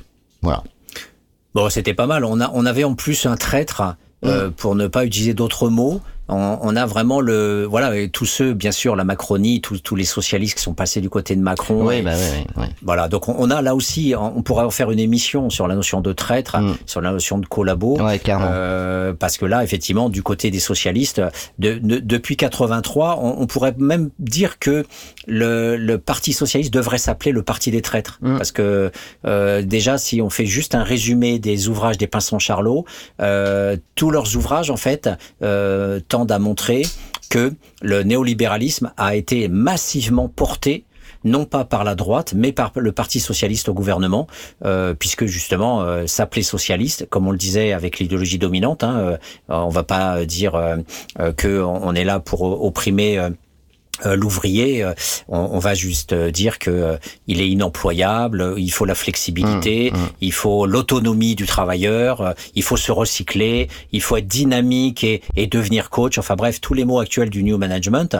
Voilà. Donc on a là effectivement un exemple supplémentaire de ces langages, de ces traîtrises qui se dissimulent. Et je rappelle, grâce au Pinçon-Charlot, que Hollande a sorti un bouquin anonyme avec un faux nom, je ne sais plus lequel, en 83, pour demander au Parti socialiste de virer sa cutie et de devenir néolibéral. Mais il l'aura réussi à la tête du Parti socialiste pendant plus de 12 ans, je crois, et ensuite, évidemment, à la tête de la France pour un mandat unique. Et du coup, Patrick, tu as cité deux références. Donc du coup, moi, je vais faire un petit peu mon marketeur de Radio Cause Commune sur la question de Tripoli, de Kadhafi et de la Libye. Je vous renvoie à l'émission 149 du Monde en question, qui accueillait Jean-François L'Huillier, qui est ancien chef de poste de la DGSE à Tripoli, qui a été en mission pendant 3 ans, donc juste avant ou en tout cas pendant la période où trouble dans les relations entre Sarkozy et Kadhafi, qui ont on le sait maintenant et clairement, je sais pas si on mérite un procès de le dire, mais conduit à l'assassinat de Kadhafi. Pour le reste, on vous renvoie évidemment au papier de Mediapart sur le financement de la campagne de 2012, mais du coup il était là, Jean-François L'Huillier, avec Isabelle Cortian, une émission très intéressante où lui-même, en tant qu'ancien chef de poste à la DGSE, en tant qu'espion, qui travaillait avec les services secrets libyens pour adresser un certain nombre de problématiques, notamment liées à la lutte contre l'islamisme armé, lui-même, dans le cadre de cette émission, même s'il le dit pas, et pourtant mais c'est comme si, en fait, par rapport à son engagement décennal, il a toujours été au service de la France au travers de la DGSE, il a du mal à dire que les services secrets français ont finalement, sur instigation de la présidence de la République, clairement commandité l'assassinat de Kadhafi. Il a du mal à le dire, et pourtant c'est en sous-texte tout le temps, c'est-à-dire que lui, par rapport à sa vision d'agents secrets sur le terrain, il ne met pas de lien entre la façon dont s'organisaient les relations avec la Libye et le fait qu'au final on lui demande subitement, du jour au lendemain, de rentrer, et que 2 mois après, Kadhafi est assassiné. Donc cette émission est assez intéressante, une parole libre de la part de Jean-François L'Huillier, mais en même temps le mec est tellement pris lui-même dans ses propres contradictions convictions au service de la France qu'il a du mal à verbaliser, et c'est un choc logique pour lui d'aller jusqu'à dire que bah oui, clairement il y a un sujet France dans la révolution libyenne et l'assassinat au final de Kadhafi. Et puis deuxième référence, tu parlais de Monique Pinçon-Charlot que tu avais reçue hein, il y a quelques mois, voire peut-être on est à, ça se compte en termes d'années. Monique Pinçon-Charlot à l'occasion dans Un Monde rêvé de Georges, j'ai pas le numéro en tête mais peut-être que les chatteurs pourront me le rappeler, tu avais reçu Monique Pinçon-Charlot à l'époque, c'était à l'occasion d'un documentaire qui sortait et qui racontait un peu leur vie de sociologue chez les riches avec son mari décédé désormais, voilà, et tout récemment Eugénie Barbeza recueillait la parole de Monique Pinçon-Charlot à l'occasion de la sortie de son nouveau bouquin qui s'appelle Le méprisant de la République. C'est le numéro 49 de Liberté sur parole, et je vous dirai plus tard quel est le numéro des Mondes rêvés de Georges, où il y a un très bel entretien très, très sympathique de Monique Pinçon-Charlot avec Patrick Bruneteaux ici à l'antenne. C'était un bon moment quand même cette interview, Patrick, je me souviens.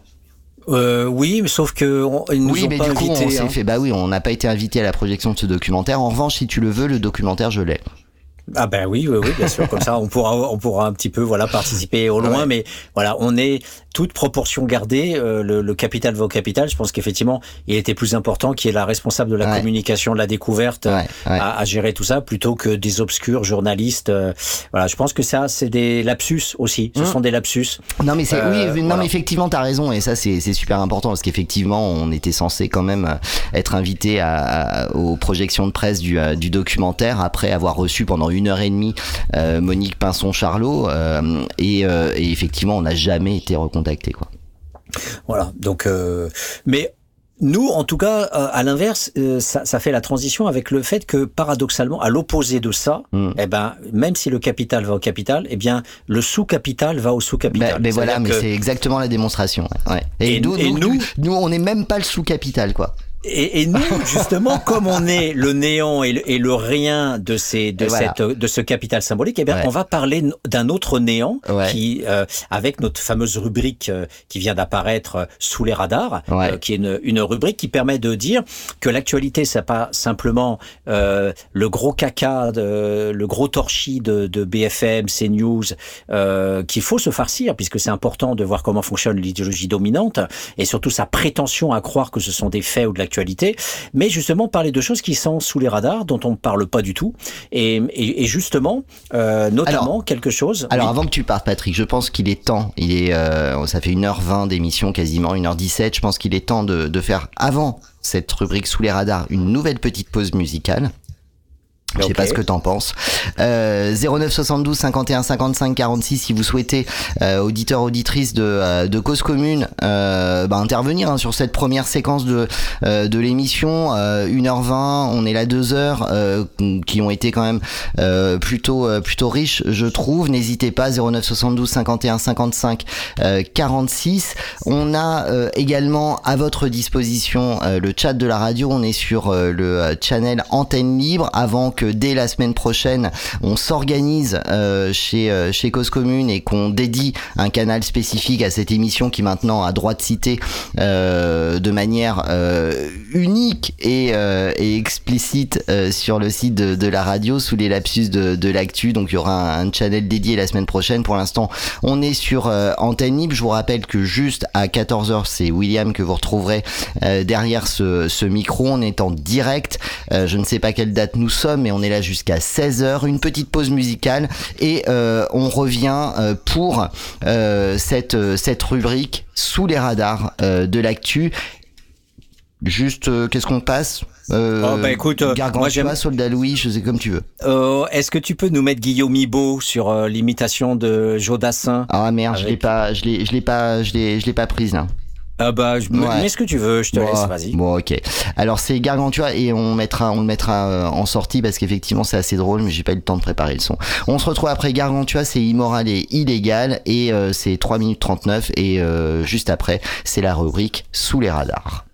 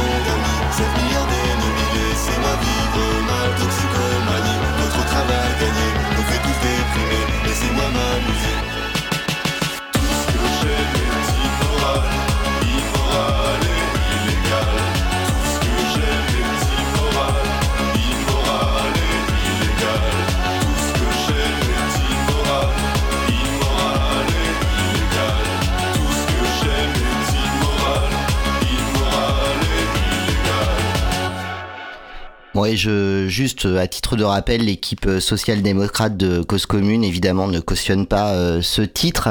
Vous êtes à l'écoute de Sous les lapsus de l'actu. Patrick Bruneteaux avec moi comme chaque samedi depuis cet été. On en était Patrick à la rubrique Sous les radars. Je te sentais bien parti là, je pense qu'on va terminer l'émission avec ça, et en attendant je vous rappelle que vous pouvez évidemment intervenir dans le cadre de cette émission 09 72 51 55 46 09 72 51 55 5546, c'est le numéro de téléphone, et le chat évidemment causecommune.fm, bouton chat. On est sur antenne libre. Patrick, c'est à toi, Sous les radars de l'actu. En tout cas, on peut pas tout le temps avoir un grand thème du jour comme les émissions précédentes avec les soulèvements des jeunes, etc. Bon, même si effectivement on a un gros thème du jour qui va nous occuper pendant pas mal de temps, c'est ce fameux projet de loi une fois de plus avec ce terme l'immigration. Ouais. Projet de loi sur l'immigration. On y reviendra parce que il y a beaucoup à dire dessus. Notamment, il y a aussi des choses qui relèvent presque de la folie et qui sont toujours entérinées par le projet de loi, notamment la circulaire Valls. On y reviendra. Voilà, là, c'est au-dessus des radars. Mais sous les radars, ce qui est intéressant, en fait, de voir, c'est que les petites mains que nous sommes n'ont pas d'existence, et quand on vient même les attaquer, eh bien, on n'en parle pas. L'exemple, le lycée autogéré de Paris. Ouais. Franchement, est-ce qu'on a du temps à perdre avec une fourmi au milieu de cette immensité de l'école républicaine, avec ce lycée que Mitterrand a... Alors, je rappelle le contexte. Si Mitterrand a laissé ce lycée autogéré être monté après le début de son règne, avant que le néolibéralisme soit entériné en 83, on est en 82. Pourquoi le Parti socialiste fait d'énarques et de bourgeois a-t-il voulu faire ça ? Il faut savoir que il y avait depuis mai 68, les étudiants posent problème. Depuis mai 68, les lycéens posent problème. Il y a eu des manifestations en veux-tu, en voilà, avec la réforme de Vaquet, avec les réformes de Juppé, avec des stages bidons pour les étudiants, etc., etc. Donc il y a tout un processus que les socialistes voulaient juguler. Et une fois de plus, comme on l'a dit, l'idéologie dominante, elle sert en fait à masquer en disant « Regardez, on a fait ça, on n'est pas complètement des chiens, on essaye, on fait des expérimentations, on redistribue un peu, etc. » Donc, l'équivalent structural des 10 millions de LVMH pour que Monsieur Adam Blanche fasse le beau à l'égard des Restos du Cœur, l'équivalent structural, c'est Mitterrand qui fait le beau en laissant ouvrir par Jean et Jacques Lévy cette expérimentation avec un des frères aussi de Cohn-Bendit qui se retrouve pour monter ce lycée autogéré. Alors, tout de suite... on va se dire autogestion. Alors non, déjà c'est un service public, ça fait partie de l'éducation nationale. Sauf que les méthodes pédagogiques sont celles de tout le courant de l'éducation non directive, c'est-à-dire tout ce qui n'est pas l'école actuelle, qui est une école violente où les élèves rentrent. En tout cas, moi j'étais frappé par les instituteurs et tous ceux à qui j'en parle de ma génération ont aussi été frappés par le proviseur, frappés par les profs, ça a disparu tendanciellement. On est enrégimenté, surveiller et punir de Foucault, on arrive dans des classes, on doit se taire. Il y avait un journaliste de France, je pense que c'était France Info ou sur la 5, qui demandait à ce que même on fasse une sorte de vénération, de génuflexion devant le prof quand il rentre dans sa classe. Il appelait à un regain d'autorité. Donc on a tout ce contexte aujourd'hui extraordinaire qui vise voilà à sanctuariser l'éducation nationale, mais une éducation nationale qui est violente, qui reproduit les classes sociales à travers les inégalités scolaires, on en parle tout le temps, etc. Et donc là, on a parallèlement à ça, justement des écoles parallèles. Et ces écoles parallèles, elles visent d'abord au bien-être de l'élève. Et ce bien-être de l'élève, il ne passe pas par l'acharnement à la note individuelle, puisque l'école capitaliste, comme le disaient Baudelot et Stablet dans leur ouvrage paru chez Maspero il y a fort longtemps, l'école capitaliste en France, elle fonctionne comment ? Alors évidemment, l'école capitaliste, c'était bien un titre, bien sûr, beaucoup plus hard que les héritiers ou la reproduction de Bourdieu et Passeron. Là, ça mettait les pieds dans le plat direct, l'école capitaliste en France.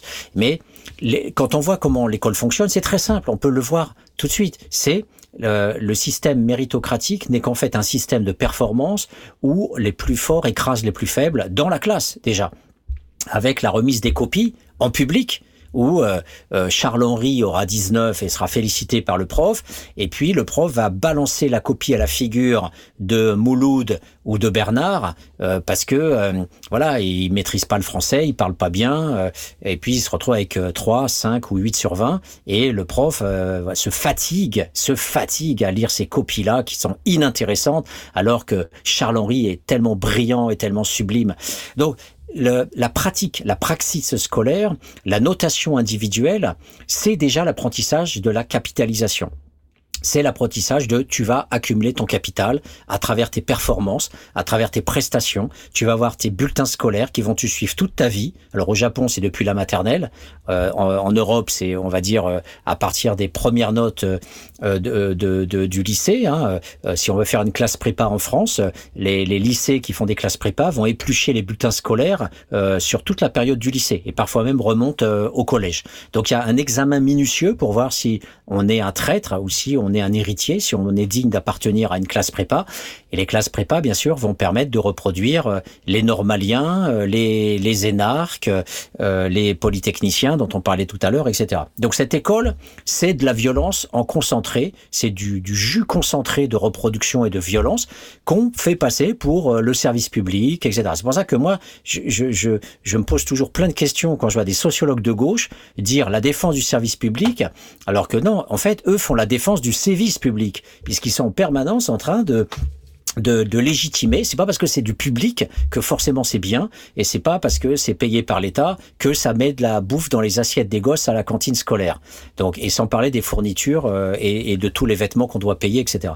Donc l'école, à côté de ça, le lycée autogéré, c'est une magnifique expérience à côté de Freinet, à côté de Vitruve, qui existe que pour l'école élémentaire, qui est dans le 20e, qui marche très bien, qui fonctionne sur cette pédagogie à l'écoute de l'enfant, avec des activités, par exemple. Je vais vous donner un exemple très simple, parce que je connais bien Vitruve, j'y suis allé à plusieurs reprises, rencontrer les enseignants, et il m'avait donné un exemple tout simple, mais qui sera éclairant pour les auditeurs. Vous avez Mohamed qui est rejeté, et c'était le cas dans l'exemple que l'enseignant m'avait donné. Mohamed qui tabassait les gosses à l'école, etc., puisque comme il est moqué par tout le monde vu qu'il a des mauvaises notes, du coup la spirale infernale fait qu'il se venge sur tout le monde en jouant le caïd dans la cour de récréation. Il est viré et il se retrouve à Vitruve. Et les enseignants l'accueillent, puisque l'école est obligatoire, et Vitruve c'est le service public, et les enseignants lui disent « Bon, qu'est-ce que t'aimes Mohamed ?» Et Mohamed répond, bah, j'aime le football. Et il dit, bon, très bien, tu seras président du club de football de l'école. Donc, génial. Ouais. Et donc, Mohamed, tu vas devoir faire la liste de tous les élèves qui veulent faire du foot. Donc, et à partir de là, avec la méthode Freinet, c'est exactement ça la méthode Freinet, c'est on prend la pratique, on prend le réel, on prend l'envie pour un support pédagogique. Et à partir de là, Mohamed commence à établir ses listes, il commence à rencontrer les différents élèves, à leur parler, à devoir coucher par écrit son projet, comment vont se faire les entraînements, comment vont se faire les rencontres par équipe, etc. Et au bout du compte, peu à peu, Mohamed rentre dans le français et il rentre dans plein de domaines, y compris les maths, puisqu'il commence à compter le nombre d'élèves ici, le nombre d'élèves là, et progressivement, eh bien, le lien social se fabrique aussi, puisque du coup, il rétablit la balance avec les autres élèves, ainsi qu'avec les enseignants. Donc ce sont des méthodes qui parfois sont extrêmement simples, et alors que la plupart des parents vont cracher sur l'autogestion, sur les gauchistes, etc., en fait ce sont des pratiques de bon sens qu'un paysan pourrait avoir, qu'un ouvrier pourrait avoir, que n'importe qui pourrait avoir. C'est tout simplement avoir du bon sens. Qu'est-ce que tu aimes, toi, et qu'est-ce que tu es prêt à faire par rapport à tes compétences.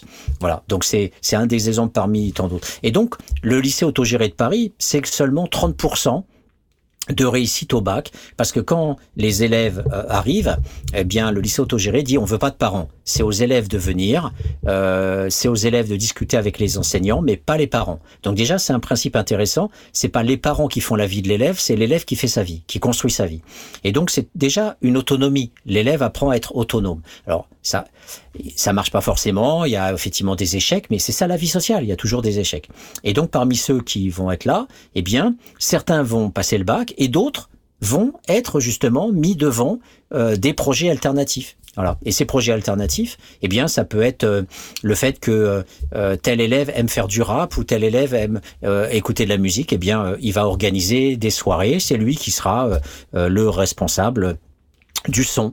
Il va rencontrer différentes personnes pour mettre en place les groupes, pour mettre en place la fête, pour mettre en place le calendrier, les musiques sélectionnées, etc., etc. Et bref, ça va prendre des mois et il va se mettre en compétence et peut-être qu'il deviendra après un spécialiste du son. Il va s'intéresser à tout ce qui concerne l'audiovisuel, etc. D'autres au LAP vont changer les ampoules parce qu'elles sont souvent grillées et à partir de là, va se dire que la formation en électricité l'intéresse. Et il y a comme ça plein de vocations qui s'ouvrent à travers des voyages qui sont eux-mêmes organisés par des élèves, à travers des rencontres, des débats, des discussions, des gens de l'extérieur qui viennent, parce que c'est la grande différence avec l'école publique classique, c'est que la plupart du temps, c'est fermé, on reçoit personne. Là, au contraire, des gens de l'extérieur viennent, nourrissent aussi les différents projets. Et voilà. Donc, c'est pas une école extraordinaire, c'est juste une école qui défend l'envie de l'enfant, là où il en est avec avec l'adolescence qui est si compliquée. Et donc du coup, aujourd'hui, notre petit capot en chef Attal veut supprimer le lycée autogéré de Paris. Voilà. Donc c'est ça qui est pour le moment l'enjeu et la lutte actuelle de ces enseignants et de ces élèves. Absolument. Et venu de Longomaille et tout particulièrement pour ce projet spécifique autour du lab de Radio Zinzine, dont on va pas refaire l'histoire ici, on en parlera plus précisément, notamment la semaine prochaine. Nous est venu Gustave Bruneteaux, n'est-ce pas, reporter spécial pour Radio Cause Commune. Alors Gustave, pour celles et ceux qui nous suivent depuis 2018, a fait partie de notre cheptel, on va dire ça comme ça, de primo stagiaire. Voilà, et depuis du chemin s'est parcouru, mais en tout cas Gustave a lui-même été élève au lycée autogéré de Paris, et il se trouve qu'une dernière saillie en cours du ministère de l'Éducation nationale, sous la coupe, ou en tout cas sous la direction aujourd'hui de Gabriel Attal, est en cours. Une manifestation se tenait cette semaine, organisée par le lycée autogéré de Paris, que tu as brillamment, je trouve, Patrick, introduit. Je t'en remercie, notamment en revenant sur l'histoire des expérimentations freinées sur certaines écoles primaires, puisque freinées s'applique aux écoles primaires, là en l'occurrence parisiennes, mais il y en a évidemment partout en France. Une manifestation a été organisée, c'était ce mardi, devant le rectorat de Paris. Une centaine de personnes. Gustave y était pour nous. Il a recueilli un certain nombre d'interviews, de paroles, à la fois de professeurs, mais aussi d'élèves. Depuis, il a recueilli de nouvelles paroles, etc. Et on essaie d'organiser pour la semaine prochaine un plateau. En tout cas, on aura sur ce sujet un reportage à vous diffuser. Oui, donc c'est vrai que voilà, on est très attentif au fait que ce projet alternatif qui effectivement n'est pas le seul, puisqu'il y a dans le secteur privé, on a Steiner, on a Montessori, mais dans l'espace public, effectivement, il y a plein de profs aussi à l'échelle individuelle qui, sans le dire au rectorat forcément, sans le dire aux inspecteurs, le terme déjà inspecteur académique, font du freinet, oui. Essayent d'intéresser leurs élèves. Oui, en dehors d'une inscription dans les dispositifs qui ont été identifiés comme expérimentaux à une époque où l'éducation nationale avait encore un petit recul sur elle-même, et qu'elle était génératrice d'initiatives, mais clairement pertinentes, quoi. Donc c'est là où effectivement faut pas mélanger tout le monde. Et à l'intérieur de l'éducation nationale, il y a des centaines voire des milliers de profs qui font un travail extraordinaire. Absolument, oui. Et qui inventent à leur échelle des solutions. Par exemple, sur Marseille, je citerai le cas d'un proviseur qui ne remettait des médailles qu'aux enfants en difficulté, et donc les gosses qui avaient les meilleures notes avec les félicitations, tout le bastringue, eh bien eux n'avaient pas la médaille, et le proviseur était très attentif à remettre la médaille avec un discours qui expliquait les avancées, les progressions des différents élèves en difficulté, qu'il avait lui-même personnellement suivi pour être aussi à côté des profs. Donc il y a toute cette ambiance de travail collectif qui fait que, au lieu d'être un superviseur administratif des enseignants, un manager Excel, quoi. Ouais. Voilà, c'est ça. Et donc du coup, le proviseur était une sorte, d'enseignant bis, d'éducateur bis, de CPE bis. Et donc du coup, ça se passe bien. Alors voilà, il fallait que les parents expliquent aussi à leur gosse, non, tu n'auras pas tout, tu vas pas tout rafler, et tu ne seras pas, le super élève avec les super étendards. Et voilà. Et il faut aussi. Et donc ça permet aussi d'apprendre aux bons élèves et non pas simplement aux jeunes dominés qui sont toujours stigmatisés par l'école qui remet une couche dans les classes, que ces mêmes élèves-là sont informés que la solidarité républicaine, quand on prend vraiment la solidarité républicaine et à la lettre et au cœur, dans les tripes, je dirais, elle est capable de faire aussi de l'excellent travail. Et donc, du coup, ça marchait. Tous les parents adoraient, parce que du coup, les parents aussi faisaient la leçon à leurs propres gosses en leur disant... arrête de te plaindre, prends conscience de ce qui vient de se passer, regarde ce rituel, parce que ça se passait avec un rituel. Donc tous les élèves étaient obligés de voir ça, tous les élèves étaient obligés de voir les félicitations que tel ou tel élève qui était en difficulté pouvait recevoir, parce qu'il avait fait ça à côté, parce qu'il avait contribué à faire ça, etc. Et c'est toute l'intelligence pédagogique que d'essayer, comme toujours, de valoriser la personne, alors que le travail scolaire en tant que tel peut être insuffisant. Donc tous les rapports qui ont pu être faits par ces pédagogues, et notamment par Bourdieu, que Mitterrand avait sollicité, mais pour l'enfariner, et du coup Mitterrand avait abandonné après fait ses 10 propositions au président de la République, qui sont des propositions qui vont aussi dans ce sens-là, insistait toujours sur le fait qu'il faut jamais invalider la personne. Il faut toujours dire, là, l'aspect de ton travail est insuffisant, là tu peux t'améliorer, mais c'est pas la personne qu'il faut attaquer. Et ne serait-ce que de faire ça, déjà au niveau pédagogique, ça classe aussi beaucoup les enseignants. Et Karim vient de nous rejoindre, et je suis convaincu qu'il a des choses à dire sur cette séquence qui illustre, c'est la première de cette émission. Évidemment, je pense que la rubrique sous les radars va s'installer au fil des semaines, hein. C'est le rythme de cette émission, Patrick, brillamment illustré. Là on est vraiment dans un sujet totalement sous les radars, et qui, s'il devenait visible, pourrait à son échelle révolutionner l'un des instruments de construction d'un réel et d'une société plus juste, plus égalitaire, et en tout cas plus désirable.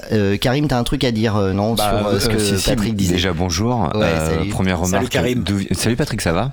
Je trouve qu'Olivier a une voix d'Austraplitaïque aujourd'hui. Je suis fatigué. C'est un truc de ouf. Ouais. Mais ça passe bien en fait à l'antenne. Je t'écoutais dans ma cuisine tout à l'heure quand je faisais cuire mes carottes. C'était plutôt pas mal.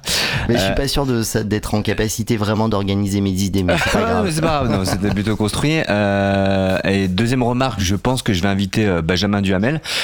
Il a été le fils de parce que vous l'avez cité de nombreuses fois, donc je vais essayer de le booker dans les pour cause un lundi soir, et le séquestrer. Mais surtout que c'était pas un mauvais journaliste à la base, Benjamin Duhamel. C'est ça qui est assez rigolo, quoi. Ouais. On peut aussi considérer cette contamination des gens qui a priori avaient un potentiel à nous amener justement vers une construction du réel qu'on aurait envie aujourd'hui de toujours louer, peur des fils d'eux, en fait, plutôt que machin. Et le mec par facilité, par embrigadement, lui aussi c'est une victime en fait. Benjamin Duhamel, il était pas mauvais à la base. Il a été à l'origine de reportages pas d'Iran, à l'époque où il avait pas encore son rond de serviette de chien de garde à BFM. C'est dommage, mais il y a peut-être même une émission complète à faire sur ces gens qui sont partis dans une dérive, alors qu'a priori peut-être ils pouvaient être aussi des alliés. Donc dire à nos auditeurs que j'ai croisé William au premier étage, il est allongé sur le canapé, mais il est là, il est bien là, il est prêt à descendre dans quelques minutes, et c'est le retour de William quand même, c'est un événement. Et puis vous deviez, alors sur l'école, juste une parenthèse, moi j'ai fait émissions là-dessus, évidemment je pense qu'il y a un vrai souci, et comme vous l'avez dit, et heureusement, parce qu'il y a des profs qui se défoncent et qui vont au-delà de la note en géométrie, etc., et qui te regarde dans les yeux en disant mais t'es pas si con que ça, et que t'as d'autres compétences, et tu parles bien, et t'es rigolo, et je te valorise autrement. Et je pense que ton propos, Patrick, était je trouve vraiment pertinent. Il faut construire l'école autrement, et évidemment c'est important de savoir lire, écrire, compter, mais on a mais des... ça tu peux le faire par d'autres intermédiaires. Absolument. Que celui d'un dispositif rigide, quasi totalitaire. Mais te regarder, dire mais t'es quelqu'un de bien et c'est bien ce que t'as fait et t'es sympa et t'es drôle, je peux t'assurer que tu dors autrement le soir quand tu vas te coucher. Voilà, expérience personnelle. Donc c'est important, et ça on l'a fait plein de fois, on l'a évoqué à l'Éducation nationale, l'école. Je l'ai croisé, Gabriel Attal, il y a 15 jours. Voilà, il vous passe le bonjour. Ouais, c'est pour ça qu'il est pas venu la semaine dernière en fait, Patrick. Karim, il m'avait annoncé son arrivée à 13h et en fait il était là. Il a passé 2 heures avec Gabriel Attal. Je l'ai écouté, il était bronzé. C'est vrai, il était bronzé. Je me dis, est-ce qu'ils ont un petit jardin dans la cour de l'éducation du ministère de l'Éducation nationale? Non, mais il n'était pas dans le jardin de l'éducation. Non, et vous deviez parler, et vous l'avez pas fait, ce que je vous ai écouté, sur le fait qu'on a confiné des personnes concernant l'arrivée de Macron qui devait. C'est une actu que j'ai vu passer, mais que j'ai pas eu l'occasion de traiter. Là, le problème, c'est que mon information est totalement partielle. Si je ne sais pas. Là, il faudrait que je. Tu creuses un peu le truc. Ouais, on l'a. Okay. Mais ça, c'est une réalité. C'était hier. Je sais pas où Macron est. Dans un bled là. Et allé. Et effectivement, les gens étaient confinés à partir de 17h. Ils n'avaient pas le droit de sortir, et s'ils le faisaient pour des raisons, alors encore une fois, qui décide des bonnes raisons ou des mauvaises, c'est tout le sujet. S'ils devaient effectivement pour des raisons validées sortir, ils l'étaient accompagnés d'un représentant des forces de l'ordre. D'accord. Voilà. Ouais, c'est fou. Mais ça, c'est vraiment une parenthèse. Oui. Autre chose, alors on y reviendra vraiment la semaine prochaine avec la diffusion des sons de Gus, ceux que j'ai déjà en ma possession, mais aussi ceux qu'il a pris depuis jeudi, notamment des professeurs. Alors juste pour revenir à l'origine, et encore une fois Patrick, merci pour cette rubrique sous les radars, qui a exposé de manière synthétique et du coup importante par rapport à cette émission et à ce qu'on veut porter chez Radio Cause Commune, la question de l'éducation nationale et de toutes ces initiatives qui existent, qui ont été à un moment institutionnelles, puisque l'implantation de la méthode Freinet dans un ensemble d'écoles primaires, elle a été à l'initiative de l'État, à une époque où encore il exerçait sa gouvernance dans une logique réelle de bien commun et d'épanouissement de ces populations. Donc pourquoi le lycée autogéré aujourd'hui, enfin sur quelle base aujourd'hui le lycée autogéré se retrouve encore une fois sur la sellette du ministère de l'Éducation nationale? C'est Gus qui me l'expliquait mardi dernier. On a passé de nombreuses heures ensemble à discuter de tout ça. Alors quand je dis Gus, c'est Gustave, je sais pas s'il apprécie qu'on réduise son prénom, mais peu importe, il est à la fête de l'UMA aujourd'hui, donc il ne nous écoute pas, donc c'est pas grave.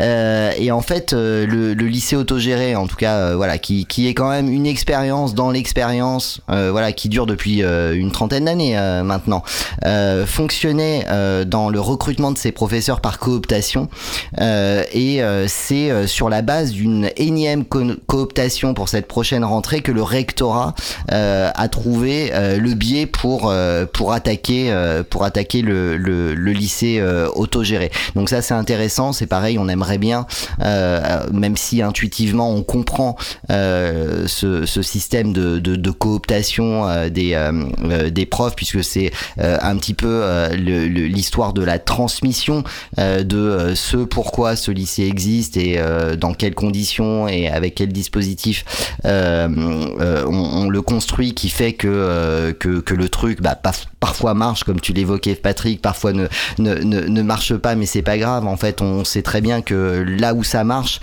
c'est forcément des mômes qui ont été récupérés d'un système qui de toute façon avait décrété qu'ils étaient dans la catégorie de celles et ceux pour lesquels ça n'allait pas marcher. Donc c'est autant de mômes de mômes qui sont sauvés du coup on aimerait bien, et c'est ce que Gus est en train de travailler en dehors au-delà des sons qu'il aura pu capter, à la fois à l'occasion de cette manifestation qui, comme je le disais tout à l'heure, réunissait 100 de personnes devant le rectorat, c'était mardi dernier. On est en plateau des profs qui viennent nous expliquer en quoi c'était important, et aujourd'hui, bah, bien entendu, on ne s'étonne pas que le rectorat nécessairement a mis en avant la rigueur et surtout l'uniformité, disons-le plus clairement, de l'organisation du corps professoral, et que c'était trop facile pour eux d'aller chercher l'histoire de cooptation pour aller, pourquoi pas, dénoncer des dérives sectaires, des dispositifs qui allaient à l'encontre de ce fameux arc républicain, en intégrant dans son dispositif de production des dérives par rapport à cette pseudo-uniformité républicaine que propose l'éducation nationale. Donc on en parlera plus précisément la semaine prochaine. T'avais un autre truc sur... Un petit mot, ouais, vas-y. Un petit mot par rapport au LAP. Ouais. En fait, la stratégie du gouvernement, en fait, c'est la dilution. Ouais. La dilution, ouais. Elle est très simple. Elle a déjà été faite sur De Crowley, ouais, qui est absolument, en fait, ouais. En primaire et en collège, enfin maternelle jusqu'au collège. Mmh.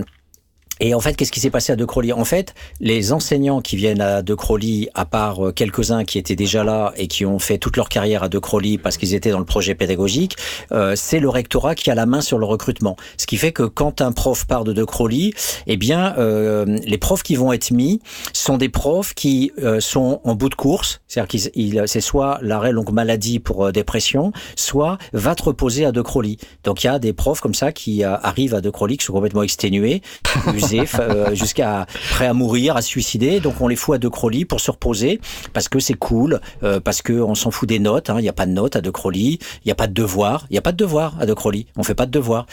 Donc du coup c'est un soulagement, et d'autre part il y a des jeux m'en foutistes, des gros cons, en fait, hein, qui peuvent être aussi des gros fachos, qui viennent là, en fait, pour pourrir, qui n'ont même pas, enfin, qui sont en pleine santé, mais qui vont tout simplement pour chercher des noises. Donc j'ai des souvenirs particuliers de certains enseignants avec lesquels je me fritais abondamment, qui étaient pour moi des vrais petits capots, et qui étaient tout le temps dans la punition, la réprimande, enfin comme dans l'école, on va dire, du début de la Troisième République. Et donc ces gars-là, effectivement, n'ont rien à faire à De Crowley. Donc je pense que l'éducation nationale, en reprenant la main sur le recrutement, va faire perdre l'identité, finalement, du LAP, des LAP, parce qu'il y en a à Saint-Nazaire et à Nantes aussi. Oui, il y en a deux, en fait. Plusieurs. Ouais. Voilà. Donc c'est ça un peu la stratégie. Il y en a sans doute d'autres, bien sûr, de vouloir peut-être aussi récupérer les terrains, après, parce que c'est dans le 15e. Ouais, voilà. Mais après, tout à fait, avec une emprise assez importante, en fait, en immobilier, etc. Mais en fait, c'est ça qui est intéressant, et c'est pour ça que je parlais de la transmission tout à l'heure. Le problème des initiatives freinées, c'est que au-delà de l'expérimentation qui a été lancée sous la coupe du pouvoir socialiste quand il était encore respectable, tu l'as noté tout à l'heure, Patrick, a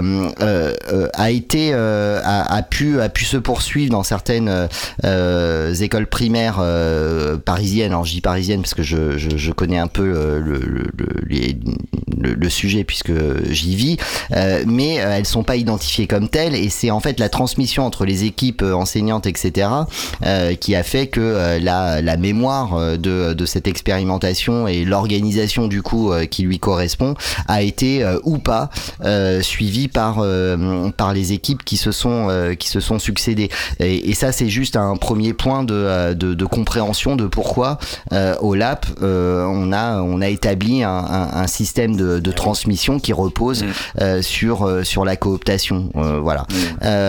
Et aujourd'hui, il y a encore quelques spots d'écoles freinées, d'écoles primaires freinées à Paris. Le problème, c'est qu'elles ne sont pas recensées. Et en fait, il y a que les vieux de la vieille qui savent que mettre tes mômes là, c'est parce que la transmission a été réelle, qu'on est toujours dans cette expérimentation. Donc voilà, c'est, mais voilà, on est là évidemment dans la question des transmissions de ces dispositifs à une heure où ils n'ont en fait plus aucune légitimité institutionnelle. Ouais.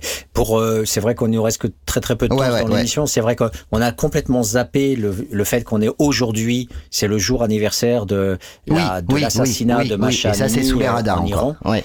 Et que du coup il fallait effectivement dire au moins pour les Iraniens qui nous écoutent, les réfugiés politiques, que effectivement non seulement ils continuent d'être assiégés et menacés par les services secrets iraniens qui sont présents à Paris, il faut le savoir, et qui continuent effectivement à harceler les exilés politiques. Donc ça, les Français ne peuvent même pas l'imaginer, mais Paris est une des plaques tournantes des officines des services secrets. Enfin, il y en a énormément. Il y a peut-être plus d'agents secrets que de population à Paris aujourd'hui. Il y en a de tous les côtés. On pourra en parler dans une autre émission, mais ça pose problème. En fait, on va d'autant plus en parler la semaine prochaine, Patrick, puisqu'à l'occasion de cet anniversaire, une grève générale s'organise dans de nombreuses contrées iraniennes, c'est tout neuf, hein, et on verra comment ça évolue dans le courant de la semaine, et évidemment on reviendra dessus la semaine prochaine. Voilà, en sachant qu'effectivement on a aussi parmi les actualités, on a bien sûr aussi la Palestine, puisque dans ce il y a des émeutes en ce moment qui ne pourront pas cesser puisqu'elles sont structurelles, puisque il y a toujours pas d'État palestinien, et on est loin d'en avoir un aujourd'hui au vu de cette colonisation fasciste des populations fanatiques d'extrême droite qui sont les colons israéliens soutenus par leur gouvernement, et donc voilà, on est toujours avec les mêmes pratiques de vol de terre, de spoliation des maisons. C'est documenté sur tous les réseaux sociaux. On voit des familles foutues dehors avec des faux titres de propriété qui sont sortis, ou même parfois sans titre de propriété, des familles qui sont là à jubiler devant la famille palestinienne en disant tu es impuissant, tu peux rien faire, c'est moi maintenant qui suis là, et dégage. Donc voilà, c'est pour ça que je parle de génocide culturel qui est absolument sous les radars en tant que concept dans le champ scientifique, mais qui, pour moi, est tout à fait pertinent au vu de tout ce que l'on peut savoir, hélas, souvent de la part de militants et quasiment pas de chercheurs en sciences sociales. Donc là, je le dis, une grosse honte collective des universitaires et de tout ce qui est institution de recherche par rapport à ce qui se passe en Palestine. Eh bien, je te remercie, Patrick. On va terminer là-dessus. C'est une belle entrée en matière pour l'émission de la semaine prochaine. Alors, William s'est assis à la table. William qui est prêt, a priori, à reprendre avec quelques modifications chez Cyberculture, a priori, William. T'es Karim, t'es là ou pas ? Non, je t'ai pas. Moi, je voulais introduire William, ça fait longtemps. Ah, tu veux introduire William ? Attends, il voulait m'introduire, j'ai eu peur, j'étais attendu. Il s'est levé direct du canapé, quoi. Ouais, j'arrive. Et Patrick m'a donné envie de crawler. Ah, William, ça va ? Ah oui. Je suis content du crawl. C'est la première de la saison, t'es de retour. Oui. Ouais, c'est cool. Et je me suis aperçu qu'il y avait de la vibration sur la table sur le plateau, qu'on sentait le métro. Et il m'a dit, mais en fait, t'as jamais mis les pieds ici, en fait. Il est toujours derrière la vitre, Luc. Il est toujours derrière la vitre. Ouais. Ok, donc William, on te retrouve dans quelques instants. Il a préparé son émission. Tu pourras toi-même. Il y a deux émissions que je vais présenter. Il y a deux émissions maintenant. Donc, voilà. Ouais. Ok, bon, on en parlera dans quelques minutes. Patrick, je te propose de nous quitter avec Soldat Louis. Rappelle-moi, c'était une proposition musicale que tu nous avais fait aujourd'hui. Ça fait très longtemps que j'ai pas écouté Soldat Louis. Je ne connais pas ce titre, donc on va se quitter avec ça. Juste après, vous retrouvez évidemment William pour Cyberculture. Merci à toutes et toutes d'avoir suivi cette émission. Dommage que vous n'ayez pas pris la liberté de vous y exprimer. Ce n'est pas grave. On va forcément y arriver à un moment ou à un autre. Merci Patrick. Merci Olivier, merci Karim, à bientôt. Et on se retrouve la semaine prochaine. Cyberculture, c'est dans quelques instants. En attendant, c'est Soldat Louis avec Rappelle-moi.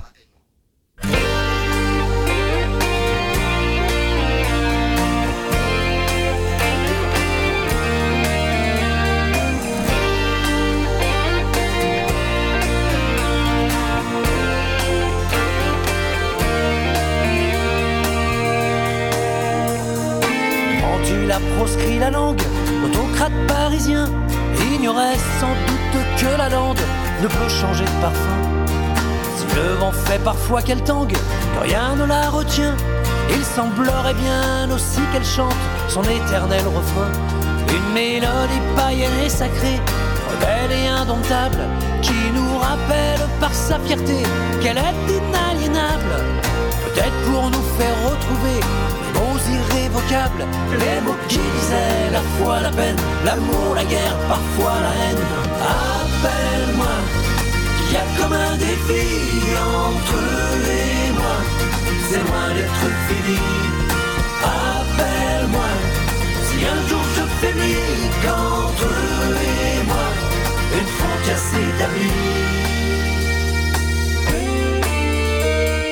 s'établit. L'histoire de calmer l'indigène, conquistador français, fait des droits de l'homme un chant des sirènes, pour qui résisterait?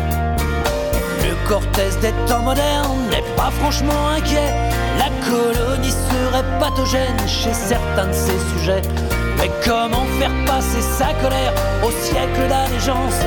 On ne peut pas toujours croiser le fer, écrire ses doléances. T'évites une centrale nucléaire, tu sautes une redevance, quand sur les côtes le pétrole fait de la plaisance. Appelle-moi, il y a comme un défi entre les mois, c'est loin d'être fini. Appelle-moi, si un jour je faiblis qu'entre les mois, une frontière s'établit. Plutôt que de vivre sous le joug, subir ou se cacher, comme d'autres l'ont dit bien avant nous, viens rejoindre notre armée.